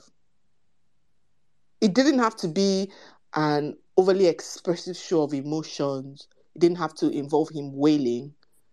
Nothing. But I'm sure for a lot of people, it would have been nice to see him sit with his grief. But I don't think it was a fatal flaw with the storytelling. But however, I just think it's a bit reductive to reduce it to manhood. yeah, but you do. Can you agree with me that both men and women have their different ways of dealing with emotions? Oh, That's the first Yeah. one. Secondly, See, see, secondly, see, see, see, secondly, that's where me I'm and not you will trying now to fight be. No, I'm not because me, I actually want to No, no, flog I'm not trying to be. Sexist. I No, no, actually no, no, no. want to Wait, flog you because that's where me and you all right. Can we move on? I'm not because we're trying gonna to keep pick going a round in side, Because circle on this I just, I just think is that Eddie? All right, okay, I've muted everybody. All right, no, just I'm muting you guys because like we've we've we've been around it. Like you guys are more or less on the same page. Um, yeah, I, I just yes, just uh, just talking about is is time to move on to the next thing. I think we got it. Everybody um um understands where it's part of it. Doesn't need to be all of it. That's it. Um, uh, I'm very much keen to hear every and everybody, but like there, there's no point in rehashing. It's people to get to and um um time. All right. Okay. So Fida, please go on. Right. Hi. Hello. hi. Hi. Okay. So let me not lie, I really force myself to have dislikes because I'm like, I can't be coming on this space all the time and having long likes and like short dislikes. But still, I couldn't come up with many things. So these are my dislikes. First of all, no, and I don't, I don't want this to be like I'm shading the movie because I really don't. I'm not a shade to the movie. I just wanted to come up with dislikes and have a balanced argument. So that's my thing. I didn't like the beaded wig that I think her name is Rosa, not Mercy, had please forgive me. I didn't like the I don't I didn't like the wig. It didn't do anything to me. I'm just saying that it's something I didn't like. Then these two things have nothing to do with the film. Like uh, to attack it, but like these are things that I saw and I was like, wow. So the fact that the dad never even saw his daughter's children until they were dead, I was like, what the hell, you know? Then the fact that the father even felt entitled to his daughter's money and used Bimbo Manuel's character as a proxy to obtain it, I was like, wow. And then I don't know if we know whether Mofe got his sister's money and that was where he used to set up his table before he expanded to his own shop. I don't know if I missed that and was made clear elsewhere, but I don't think I, I don't think I got it. Lastly, the one that really hurt me for Rosa, I'm assuming that that's her name, was ah was when that guy ghosted her after she asked for the rent. I was looking at her, and the thing about me with that scene or with this whole film was I was in the film, so it's kind of like what they were experiencing, I was experiencing with them. So I found myself kind of like trying to calculate how Rosa could have handled that situation with her landlord and this Lebanese guy at the same time. I was like, Rosa, this guy the landlord has been there you know providing the stuff the money. I'm not saying that you owe him love or anything but at least because he's a familiar presence right you don't know anything about this new guy. Rosa don't ask this guy for rent especially after this um the friend had been coming up with the rants. I didn't even like the friend at all. And the friend had been coming up with the rants and so that thing about rent and what they would do had already gone into the american guy's head. And in that conversation that they had in the room when they were speaking and she had that phone call and he said oh so you, you what happened to the phone i gave you? You know the vibe was just like oh she's losing this. And so like okay she said she gave the phone to her sister. He already had that face. He had such an expressive face. I really like that. But my dislikes. So then um so then when she now said when um the issue with the landlord came up where he was like that oh, are you leaving me for this guy and all of that? I was like, Rosa, wow, you know, how are we going to do this? How are you going to keep this money flowing on one side and try and form an emotional relationship with this guy? But we know why you were doing what you were doing, Rosa. You were trying to get a better life for you and your sister. So for me, what I didn't like is that I was trying to calculate for her and I was willing her to make the right decision. Or to, I really was invested. I'm not going to lie because, like I mentioned before, I love the landlord, but I'm not saying that because the landlord loves her, she should love him back. But he'd been there and he was like, it was he was genuinely a cool guy. There was a way that I could have handled she could have handled it in a respectful way, which I feel she didn't. So that really hurt me in a way. Then when she now asked for the rent, I was saying this to myself. I said, "Guy, you've been asking this. This guy has been giving you money for a while. You have this relationship. The landlord, though." But like, why are we asking a new person that we've not even secured the foundation with? He's not even a stable person. You don't even know anything just yet. The friend is a red flag. Please don't do this. And then when she did it, and which was right after that um conversation about the rent, I was so heartbroken. Then when she called the guy and the guy was not answering, I was like, "He's ghosted you! Oh my days!" Sorry, sorry, sorry. I lost myself. I was so invested. Is basically what I'm saying, and I, I thought this was my podcast for a minute. but my point is that my point is that ah Rosa, I was really rooting for the babe, and like that thing was the only thing that made me feel like, oh, I don't like this. I wish my sister really did better, you know. But that's all my dislikes. Thank you so much. Thanks, Fida. Uh, uh, quick question: Did you I, did you discuss the? Are you saying you discussed this on uh, your podcast? I need to. No, no, no. It's the way I was shouting. Okay, okay, okay. I was a safe space for not that kind of behavior. Sorry about that. all right, no. all right. Thanks. No, uh, all right. Uh, TFR, do you want to say some of the things you didn't like? Man, like everyone else, I was struggling to look for what to add. But the major thing for me, I think Vanessa already said it is um, the main character Mofe, he was slipping in and out of his accent, especially as someone that was trying to like act as you know an Igbo person. Like I could tell that he was, you know, he was trying. He tried. It, it he he it wasn't terrible. You know, I've seen Nigerians that live in Nigeria with worse pidgin you know, so like acting with was pidgin.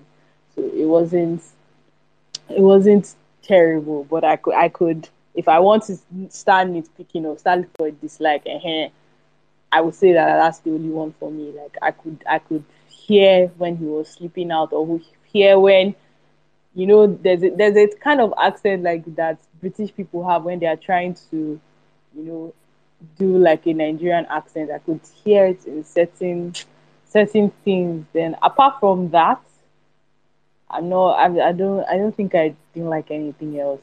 Yeah. I, I, I, I, just to push back quickly too on what I don't think I agree with Cynthia about the soullessness. I think that, I think that that was just how the guy don't see.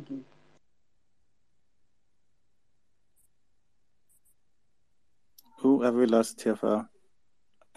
This is it just me? Uh, no, lost Uh, her too. You Uh, lost something. I can't hear her. all right. Okay. All right. That's that's fine. I think she had said her dislikes. People people struggling. You guys. I thought you guys were the haters film club. You guys are not doing your job. you guys are not doing your job. You're letting your title down. All right. A, a lot of people struggling. All right. Um, Mel, you- you're you're you're quite high on the hater index. Come on, take your best shot. Mel. I'm quite high because you put me there. This agenda shall not stand. Um, what are my like uh, like most people have said, I struggle to to find um my dislikes. Um, it's not that I did not find, I did.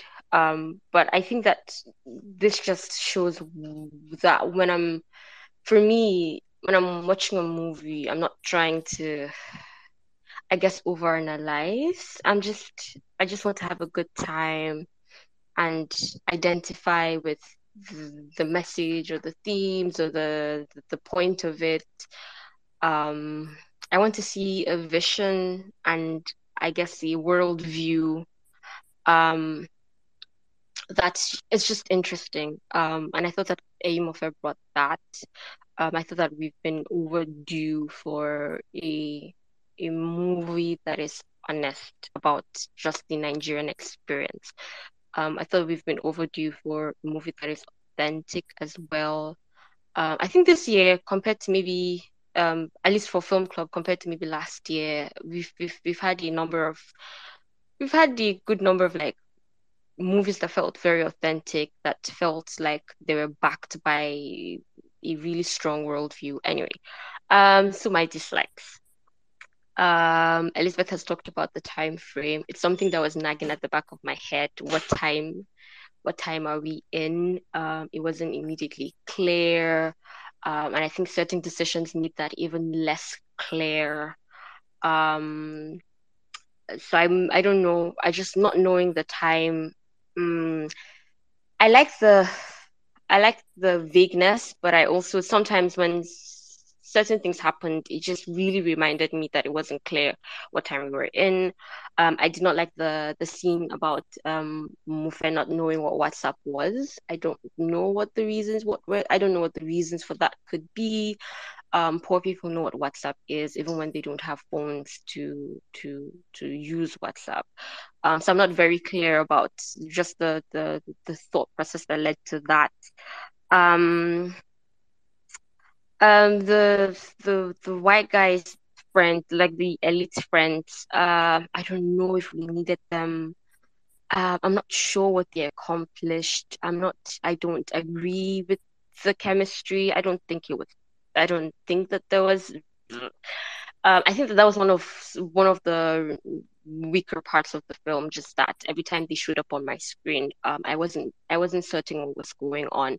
Um, I think that I think that um, Chigul's character, the the the condescension and the patronizing tone in which she talked to the girls, um, her transactional niceness, um, I thought that it really set up the the um, contrast between the rich and the poor and how they relate. I thought that that did a better job of setting up that contrast than than the the friend group. Um, I don't know. I I just was one of my dislikes. Um, I think my bigger dislike would be just how community fails to show up. Um, for instance, the, the way that I'm thinking about it is is Mofe as a bachelor um, who's been living with his sister and her kids. Um, I'm guessing the entire neighborhood knows that he's been, um, for instance, this is Nigeria. So the, the sister's likely taking care of him, cooking for him, and suddenly he loses her in one day and loses um, her kids. Um, I, anyway, um, where, where, where are the neighbors showing up with plates of food for the first few days until he can find his feet. I didn't see that. Where's the church um, or the, the mosque or some religious community? Um, did not see that. Um, um, even at the burial, it felt a little too quiet for me. Um, I'm not, I've not been to a lot of burials, but I have been with people um, who know someone who has lost something and the way that the community um, galvanizes to show up for that person, to show up with food so that they're not thinking about food for a couple of days, to show up to mourn with them. Um, I thought that that was missing. Um, just I think that Nigeria is just very communal. Um, all your neighbors know your business, um, especially in, in settings like that. And I thought that while there were parts of it that shone through, I could see it. I thought that I was making a lot of it based on my own experience rather than the the movie really um leaning heavily into it. I would have I think the point is that I would have preferred for the movie to lean heavily into it. You don't, again, that's such a devastating loss. You don't suffer such a loss, and your neighbors are not a part of your life for, for a minute. Um, I liked how the landlord showed up for him. Um, where the neighbors, where the where the religious people, where the people from his work, um, where um, anyway, um, so my final decide would be um, something that I I have I'm feeling strongly, but I haven't had the chance to put into words yet. Um, I think I need a second watch or maybe a third watch to to feel a lot more confident about my position. But the way that I'm feeling it right now is um I don't know if Eyi has escaped accusations of poverty porn yet. Um, I would like to think that it has, but there's just something there's just something that just holds me back. Um, and I think that one of the ways in which my brain rationalizes it is that um, we don't know any of the characters aside from aside from what happens to them. We see what happens to them, but we don't know them. Um, we, we cannot be presented with a scenario and then we, we would predict correctly or with any measure of accuracy what any of these characters would do because we don't know them outside of the things that have happened to them that we have seen happen to them. Um, I think that we spend all our time on things that happen to them rather than on who they are. Um, we don't see them take decisions based on any um, value system. I don't know how to explain it. Um, so bear with me. Anyway, I think that it's it shows up the most in Rosa's Rosa's character. Um, I think she's her character is pretty weak, and I think an example.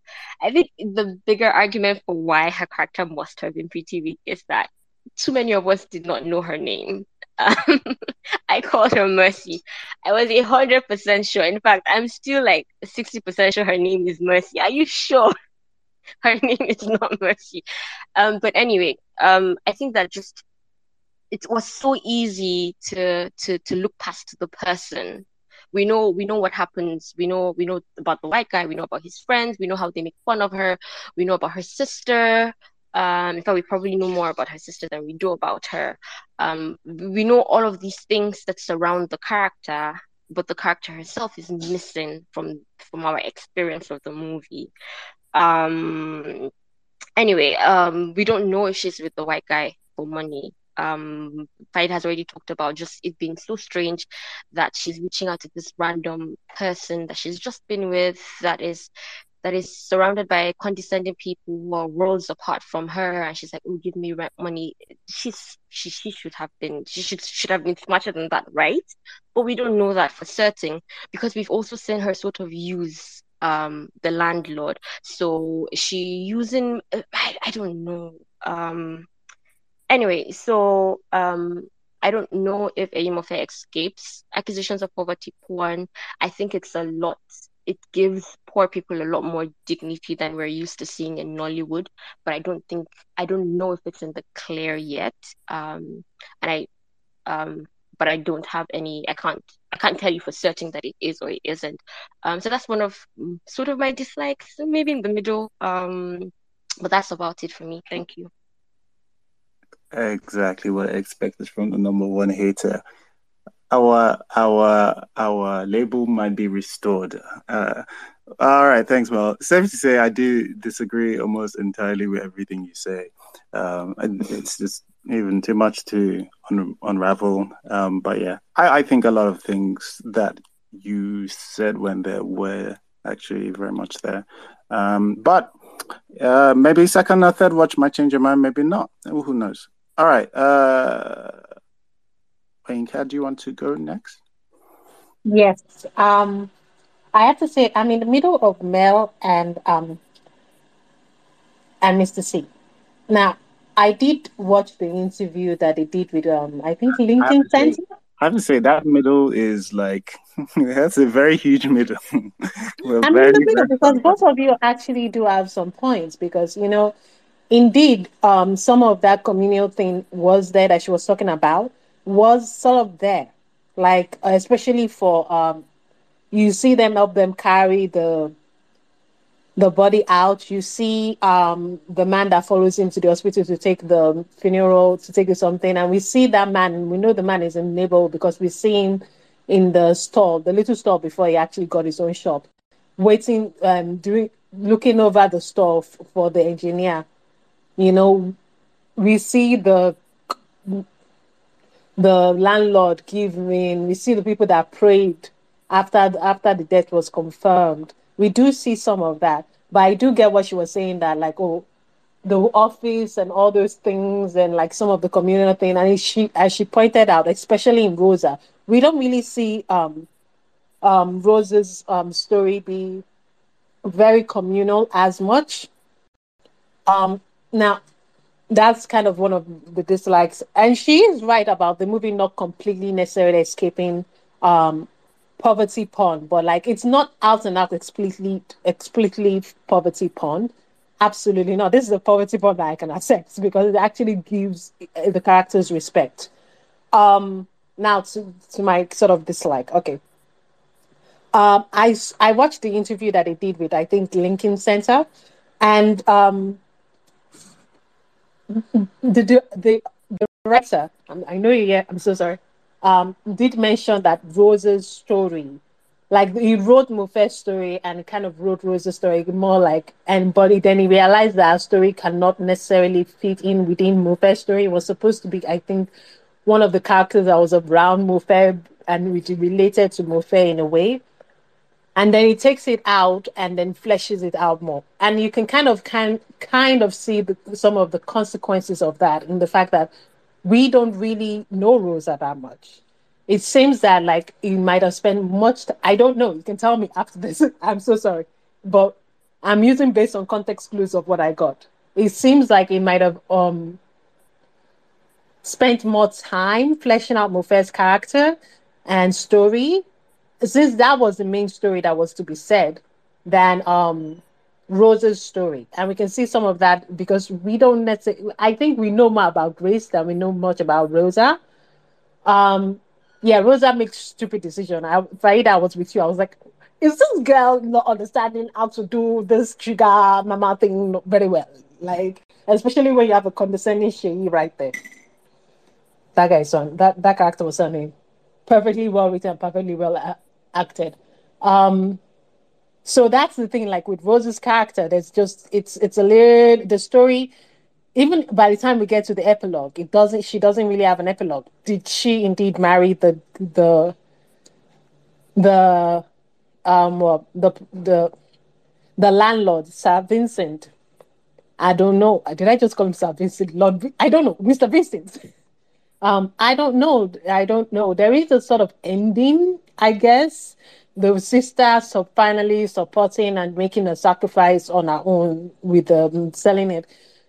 And kind of like they're going to be okay. But it's not as more definite as Mofe's own is more definite. So i can see why people are like uh? And in regards to poverty porn um i do heard that the director said he lived in um i think mushin Mushin, yeah, in the in the apartment that becomes the apartment of Mofe. He lived there. So I don't know what whether what he saw is the phone, the phone, the phones that they were using is a big question. They were using like Nokia. This is the thing that also gets to people like people are wondering what the time is. They were using like 2000, 2000, 2000 Nokia. That's like it's more than 20 years now. And I don't like they're cheap touchscreen phones. They're cheap touchscreen. That's how Chi- that's how China a lot of Chinese um phone companies like Tecno, all those things, they're like less than 100. They are 100. They it, by this time and era and something, they're cheap touchscreen phone that people uses. You know, for Mofe, I can kind of still understand how Mofe may not know WhatsApp. Maybe it doesn't have anybody who is abroad because that's how WhatsApp became very popular abroad or and he's older he's an older man. He's an older man. He's not going he's not as connected. He's, he was born during a time that the internet is still something like maybe he was in his 20s and 30s and the internet was really forming or something like that. He's an older man so i can still get it. But it's still a little bit awkward that he wouldn't necessarily know what whatsapp is. And like the phone that even rosa rosa rosa is a younger woman. She can probably afford from the way she's dressing she's poor don't get me wrong but from the way she, she's not like abject abject abject poor right? She's not like it's not abject abject poor. Like abject abject poor is either house or food. Which one? Like the way i'm thinking about it i don't again I may like she would have one of the cheaper touchscreen phones. You know, it's like why is she having Nokia? Why is she having 2000 Nokia? Like let's say there's a movie that there's a show that I'm watching and it's in Japan and it's set in Japan and they're doing all this like type of I can understand that because I know Japan's culture about like about technology. People really think that Japan is actually very as technology forward. Actually, there's technology that sometimes they use that everybody use. They they still use like 2G something. They still use discs and DVDs and all that stuff.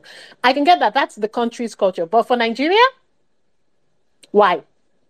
So that's something that can be some uh, can be problems. But again, I didn't live in Mushin. Maybe when he was living in Mushin for all those years, he saw a lot of people use that type of phone.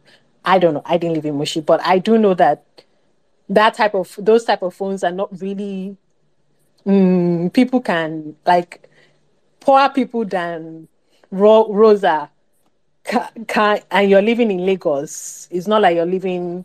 They even like they would like let's say they're in the village i can probably more understand that but not even that type of touch that type of nokia. That type of nokia is old. Like it's it's, it's, it's very old. It's a very old nokia. Who are they selling it? We need to conserve that. That needs to go into the museum type of thing. So that's um are some of the things like that shows that that that is that, that's just more mundane sort of things. But the most serious thing is that rose's story was not necessarily as fully fleshed out as um, Mofe's story. I also want to apologize because I didn't think this movie was going to be good, and it actually was good. So sorry. I had it went to like when you told me, I looked up who the directors were, and I saw Columbia University, and I was like, "Oh my god, this is probably going to be one of those type of movies." sorry. Okay. All right. Um, I, yeah, I think that's a free. Is that everyone? I think yeah. So it's you. Uh, by the way, I just yeah, I want to say all these things. Uh, the, the I guess two things I would push back on if um, the poverty porn thing. I think. I think the way porn is used in these terms is like it's supposed to be graphic and in your face. If like uh, graphic, gratuitous, that type of thing, like almost no point or the point being really shallow, like or just uh, yeah. So um, the poverty, as far as I see in this, is a character. Like there's a like it it it was. I think somebody else actually had said it. Like it's it's yeah. It just feels like uh, it's not a certainly a pushback that um, I I I relate with. The other thing I think is like I've I, I, the other things that I think I've seen uh, somebody I think it was things on phones. I think a couple of people have said that. I know people with really f- shitty phones that they're still using rubber band to tie. I know that. Exactly. I know that. I've seen that 2021. I haven't seen them since last year, but 2021 at the time I did it. Like so, uh, I don't know. Like it's possible you don't you don't see that, but like uh, be careful with the generalizations of. I don't think anybody like, and I'm not in. I'm not like even in. I wouldn't consider myself somebody who. Um, uh, I'm I'm I'm certainly of a privileged, more privileged class in Nigeria, and the fact that I know people, like it's weird to hear people say they can't think of somebody with a phone that isn't a touchscreen phone. That's that's a very strange uh, perspective. But A um, pushback to the pushback. I said I can understand Mofe is an older guy. I'm just saying that the phone that they're using is really, really old style of style. And I'm saying for who um the way they also dress up, um what's that? Rosa? Rosa is a young lady. She can afford I'm not even talking about expensive like touchscreen phone. I'm talking about cheap touchscreen phones that she can at least do, do that. She seems to be the type of person you can see from the dressing, from the something she's up to there. And people remember, do do you remember have what she did bad phones. Do you remember what happened? People What the phone was bought for her? That was a nice phone. Do you remember what she did with it? look, she yeah, like again, there is there is I'm just saying the phone that she will personally originally have will not be a whole Nokia that is like 20, 10 years, not even 10 years. It's it's a very old it looks like a very old type of phone that gives you early 2000s. Like Okay. mid 2000s. That's what I am saying. I'm not saying she's going to have I like I didn't, I didn't mischaracterize you, did I? I just said I yeah, it's disagree with you. I just said I disagree. you you can disagree. I'm not also also there's different types of um types of touchscreen phone. There is like having the mm, highest end, and then there is the cheapest end, like the cheapest, cheapest, cheapest basic end. mm. And yeah, people can have phones. Like I've broken my phone. My phone sometimes have like like really crappy something. I keep that thing because I'm not about to spend no money on it. Like yeah, but at least the phones that I do have make sense. Like if if you're going to characterize her like that, you kind of have to also characterize. It kind of doesn't Uh, make sense like Okay, that. okay, okay. okay. Uh, yeah, I, So I get. I, not I, I think I get the point. No, I just want to move on to Mel. Mel, Mel has her hand up. Yeah, I, I, I get your point. You get. You, you don't think she should have that type of phone. All right, cool. Mel. Yeah, I just wanted to define poverty porn so that we're all on the same page. Okay. Um, it's it's not just about the gory images. I think that the core part, the core point of it being um, porn, is that it is an overindulgence. Um, an overindulgence when we're mostly from an observatory um, capacity. We're not participating in the poverty. Um, so we're not the poor people. We're, we're, we're people sitting in the comfort of our homes watching the poor people, right?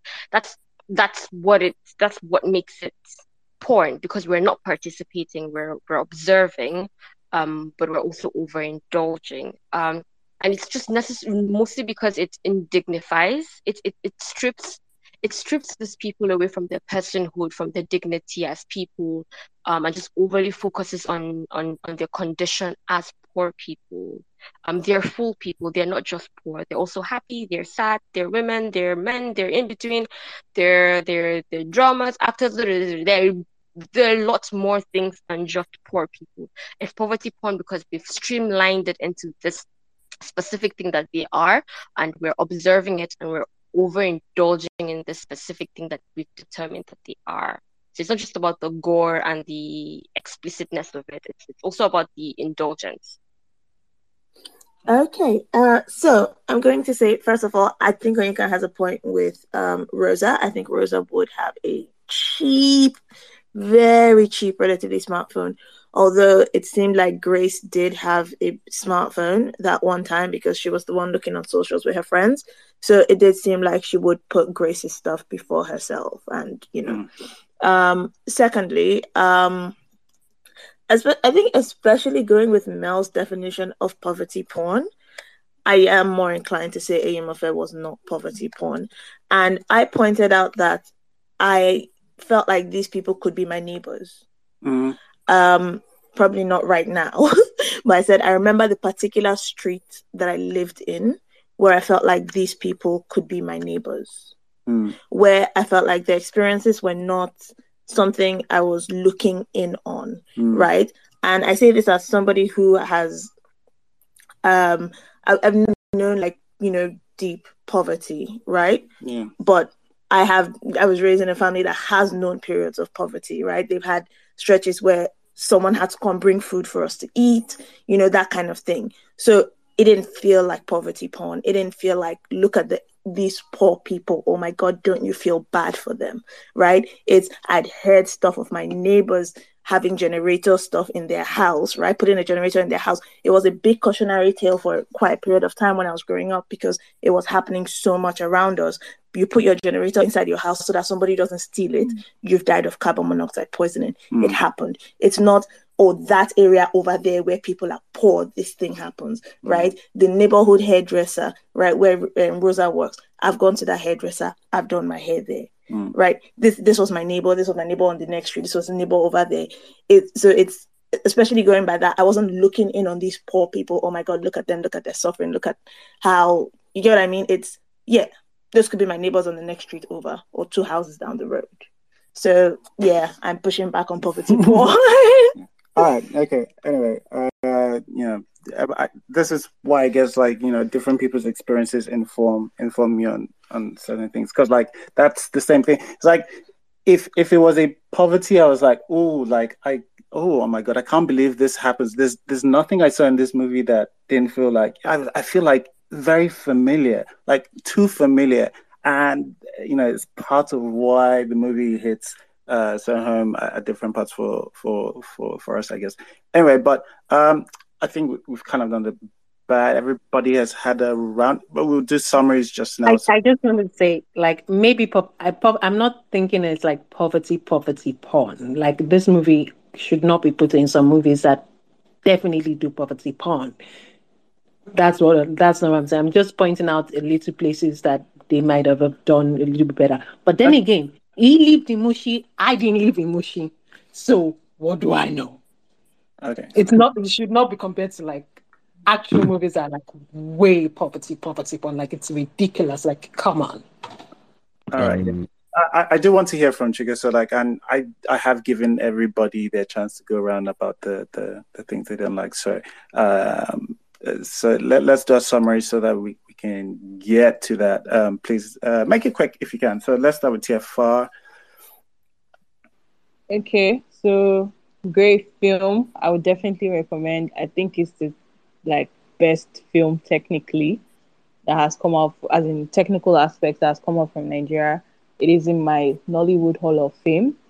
Um, I do not believe it is poverty porn. If we're using Mel's definition, I I definitely disagree. Um, I do agree with Onyeka about the phone thing. The like maybe Rosa should have had. I I I I, I tend to agree with that.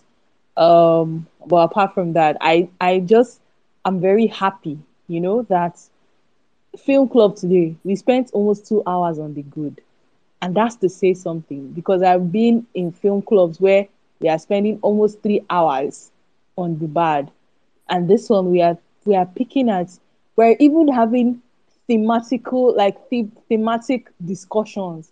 We are not saying where did this person bring bow and arrow from, or where did this person where did this come from. Do you understand? We're actually having proper discussions about the film and the themes. We are not saying, "Ha, where did this come from?" or "Where did that come from?" So this is such a good watch, and I really like it, and I would definitely, definitely recommend. Yeah, so that's that's it. Uh, thank you. Um, thanks, uh, TF, TFR. Uh, Fida, please give us a quick summary. Okay. I love this movie. I love that its twin brother duo directed it. I love the screenplay, dialogue, acting, camera work, cinematography. I really enjoyed the cinematography because there are so many paintable scenes, and I look out for that in movies, and it had so many. I love the grainy scenes too. I love the costuming design. Mofe's character, so many things, the relationships that they showed, etc. I would recommend this movie. It's really my vibe. It literally has a lot of things I look for in a Nigerian movie. It's poetic, it's showing, not telling. I love I love a lot of lines in the dialogue. I love a lot of the characters and how they delivered. Yeah, recommend. Thank you. Thank you. Thank you. Do you know what I realized? I realized I didn't. I, we, didn't- we didn't say our bad. Did Say you? your bad now. Did you say your bad? Okay, so you know what you're gonna do for me? You're gonna say your bads, and then you can choose one of them for me. Okay. I think I had two things that um, um, minute things. Um, so the first one is I think the first time uh, I the first two times I watched it, I didn't realize I, the something did feel like oh this guy sounds a little strange, and I just thought oh um, um, Mofe's uh, style little off. But yes, people have said you know mentioned the the accent, but it took me to my third go because the guy's performance is so good it's so good um, that yes, those brief moments, and I, I don't know whether he has so little lines that again, like it's something that usually would stand out. Uh, it reminded me of something that happened with Beast of No, it, the almost the reverse of what happened in Beast of No Nation. I remember watching Beast of No Nation, and I remember just being offended by Idris Elba's West African accent. Um, and and and I was like, oh, I was telling people on that I couldn't stand that Idris Elba's Western uh, uh, West Afri- West African accent, and I remember the uh, showing it to somebody. I was like, I sat sat down with, I was like, it's a good film, but the West African accent is just awful. And I sat down with him, and I was like, is, is this the thing I was? Is this thing I was worried about? Yeah, it's not that bad. And I just saw um, I saw uh, uh, Idris' performance more in the second one. But um, yes, after it was pointed out to me, I did notice it. I was like, oh, okay, that's what that was. But again, there's a reason why this movie still uh, 10. And the other thing for me was there was one sound thing where it's where Uncle Vincent is coming into the room and he's speaking. I think is I think it's after Grace and her friend are like doing this thing with their fridge has spoiled and uh, they're playing with um, is it plantain or banana? I can't remember. Um, there's a shot where when his uh, Uncle Vincent comes into the room and Grace's sound is, I guess, the boom mic is just much closer to Uncle Vincent. That Grace's one sounds way too further away for where she's placed from her shot. Like, uh, given what I was saying, I did expect to hear her almost just as clearly because I think she's basically um, in the same frame right now. That's that's the nitpickiest of nitpicking, but yeah, that's that's the thing I found in sound. But like other than that, um, yes, nothing else. So Miss C you can pick whichever one you want from that. Yeah, the distance from the sound. Let's go with that. Oh, that's stealing. That's definitely not your type of thing. But okay. I can choose anyone. All right. Okay, but there's a but. Um. Uh. Who? Uh. Where were we? I think did. Uh, Inka, have you done your summary? I can't remember.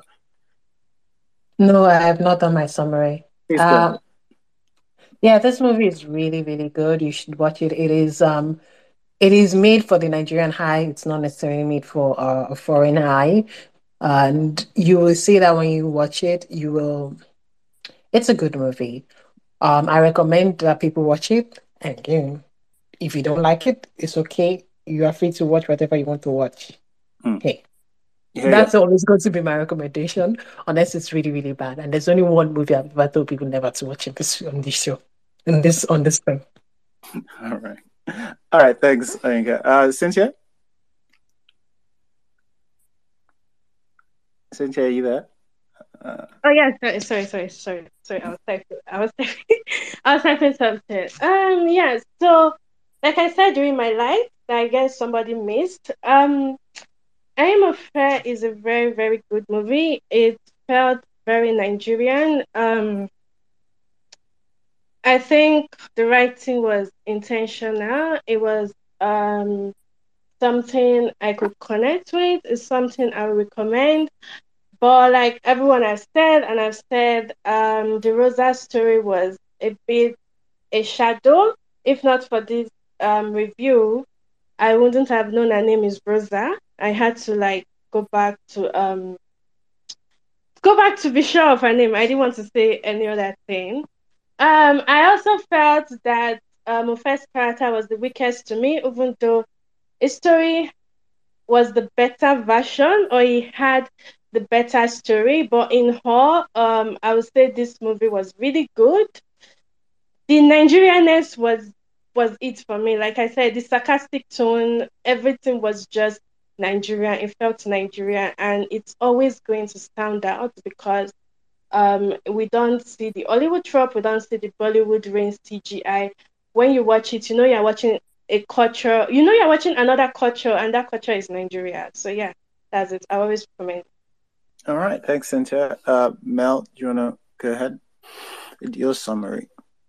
Yes, I really had I really really enjoyed this. Um I really I had a good time. I was worried coming into it because I was just coming from like a dark place mentally and I was being careful about what I was exposing myself to. Um so it took me the longest time to get to this just before film club today. Um but I'm glad I did. I was always going to anyway.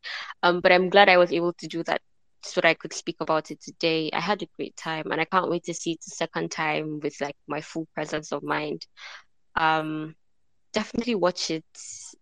If you're a Nigerian who cares about Nigeria, I think it puts I think it puts into pictures a lot of very moving, very present um, anxieties that we have.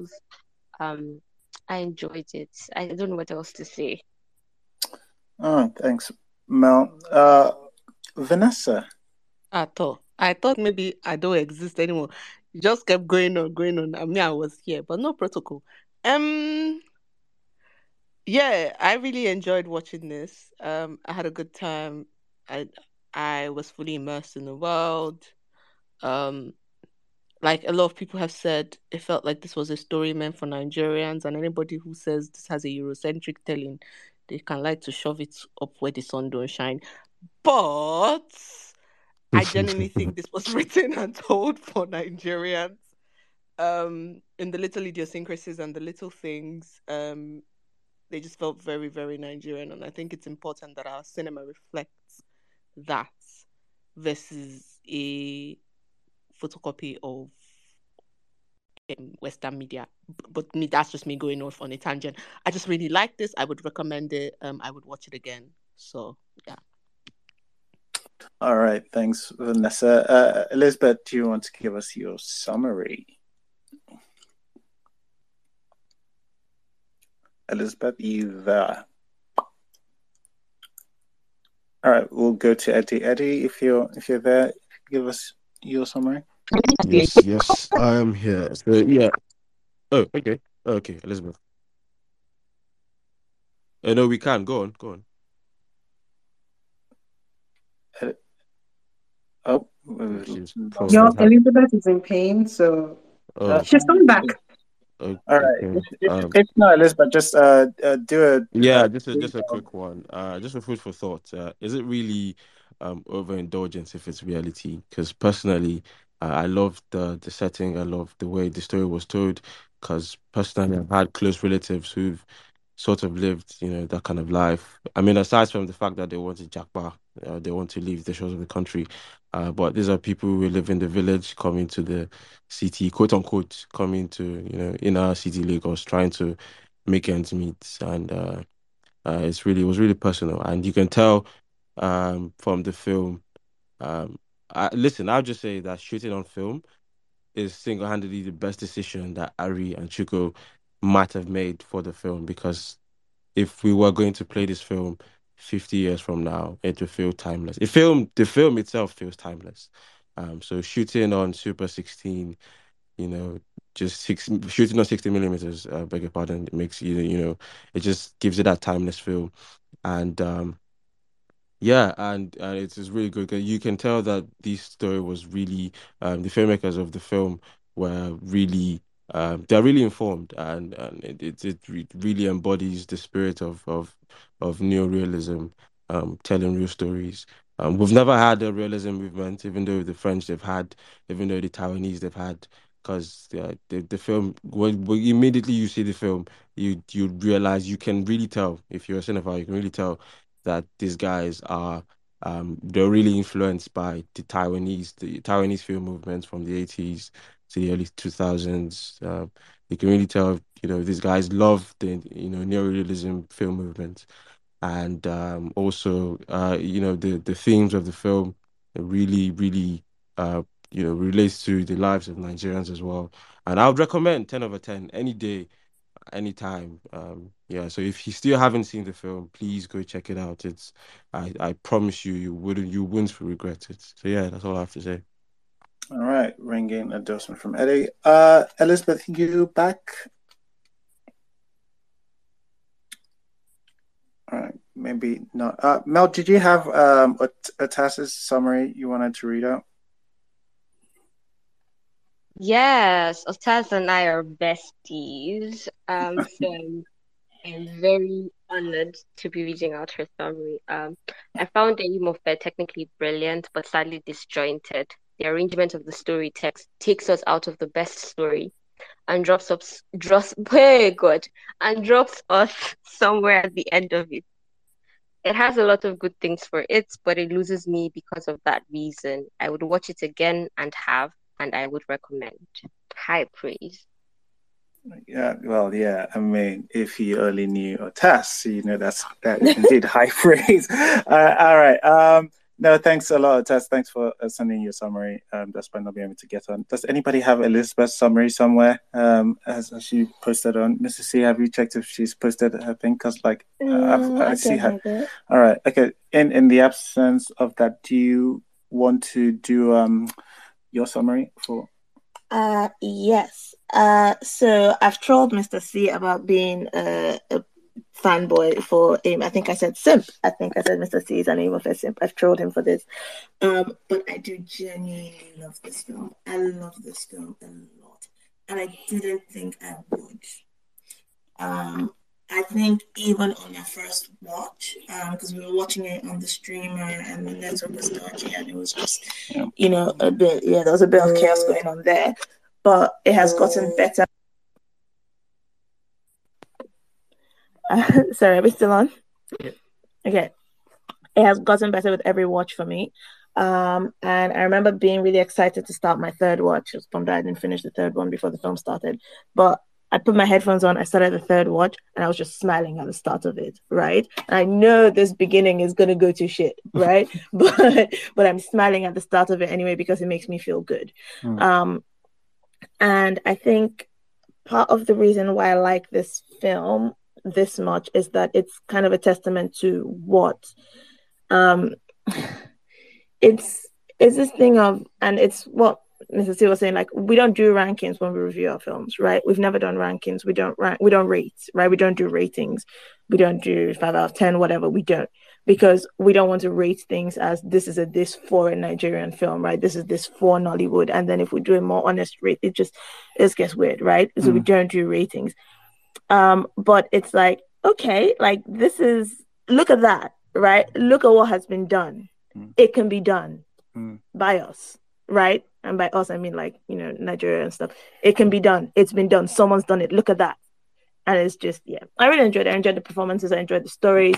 Um, I noticed technical things like in a good way, and, and I wasn't looking out for it. So, yeah, I did really enjoy that. Obviously, I would recommend this like a lot, a lot, a lot. I would recommend it. Yeah. Um. Thanks, Miss C. Uh, Elizabeth, uh, that's that time's a charm. Can you guys hear me now? Uh, kind of. Yes. Yes. But because I am suffering, guys, my gum is killing me. I have like this summary written in my head, and now I think I've forgotten everything. Okay. Um. First, there was. I know that this is my summary, but I'll just say this quickly. There was something being said about um.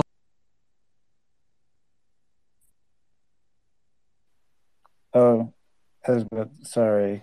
He's not that damn lucky. For being a man, lost her why he again. was, I, I find that very funny right, because um, Mofe is one person Yeah, who just sorry if you can hear, please tweet it and uh, we'll we'll read it out.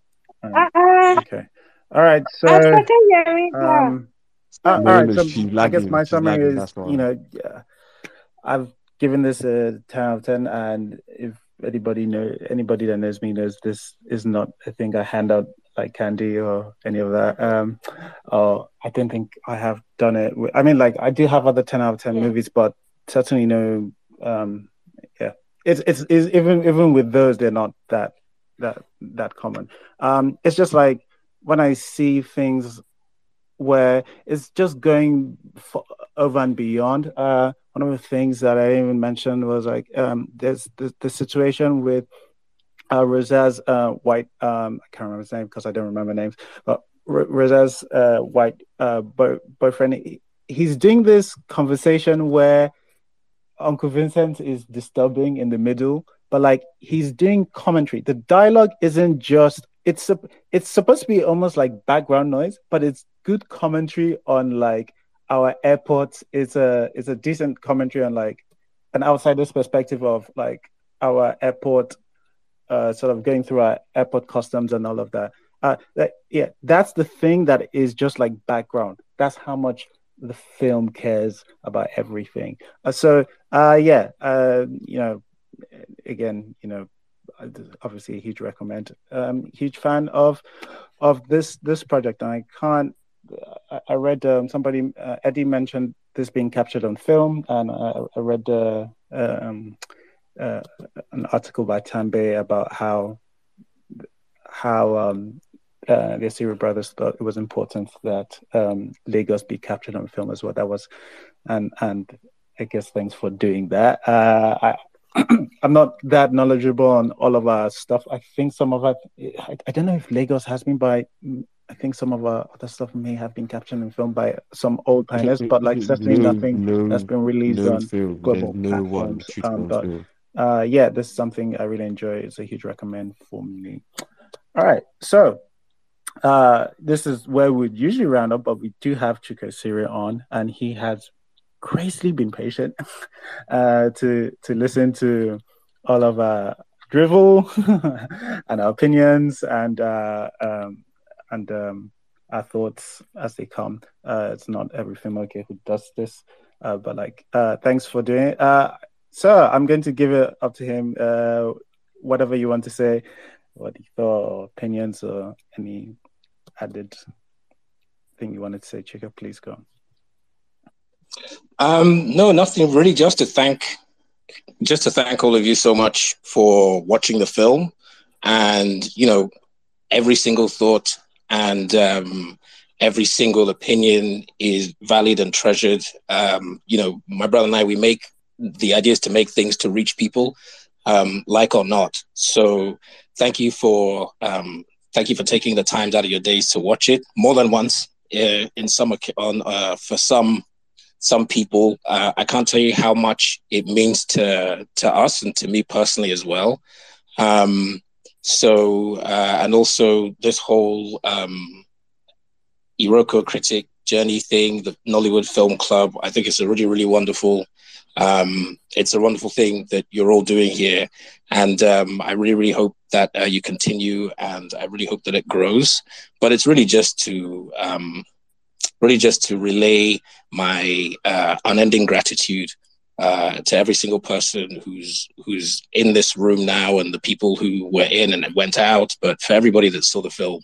Um, um, thank you, thank you so much. It really, it, it really means a great deal, and it really um, to know that we that we managed to get to reach you the way we did um, is really, really encouraging because you know sometimes working in Nigeria, you just feel like you're you just feel like you're mad or like you know you're just swimming against the current um but it's it's very it's been very galvanizing all your thoughts all your opinions um all your feelings. Thank you thank you so much. Um and lastly to put this phone matter to bed um rosa did have a samsung phone but um my producer who's wonderful um Melissa Adeyemo was like, we don't have clearance for the Samsung, or it would be a problem later on. So if she doesn't, you don't see her holding her smartphone because it becomes a, it was potentially a um, clearance problem. So that's a production issue, and um, it's why Grace is holding her phone in the way she is. Um, but the, the original idea was that she hands down her smartphone to Grace, and she has a cheaper smartphone, and when she gets a new one, she gives it to Grace too. But yes, she, she did have that phone. It's just production was budget was That's it. Thank you. Oh, all right. Okay. Thanks, Chuko. All right. Um, I, I, it's funny. Like just before, I was like, I know Chuko can't make me like this film anymore. Is it gonna ruin this film for me? Uh, thank you. You have not. All right. um.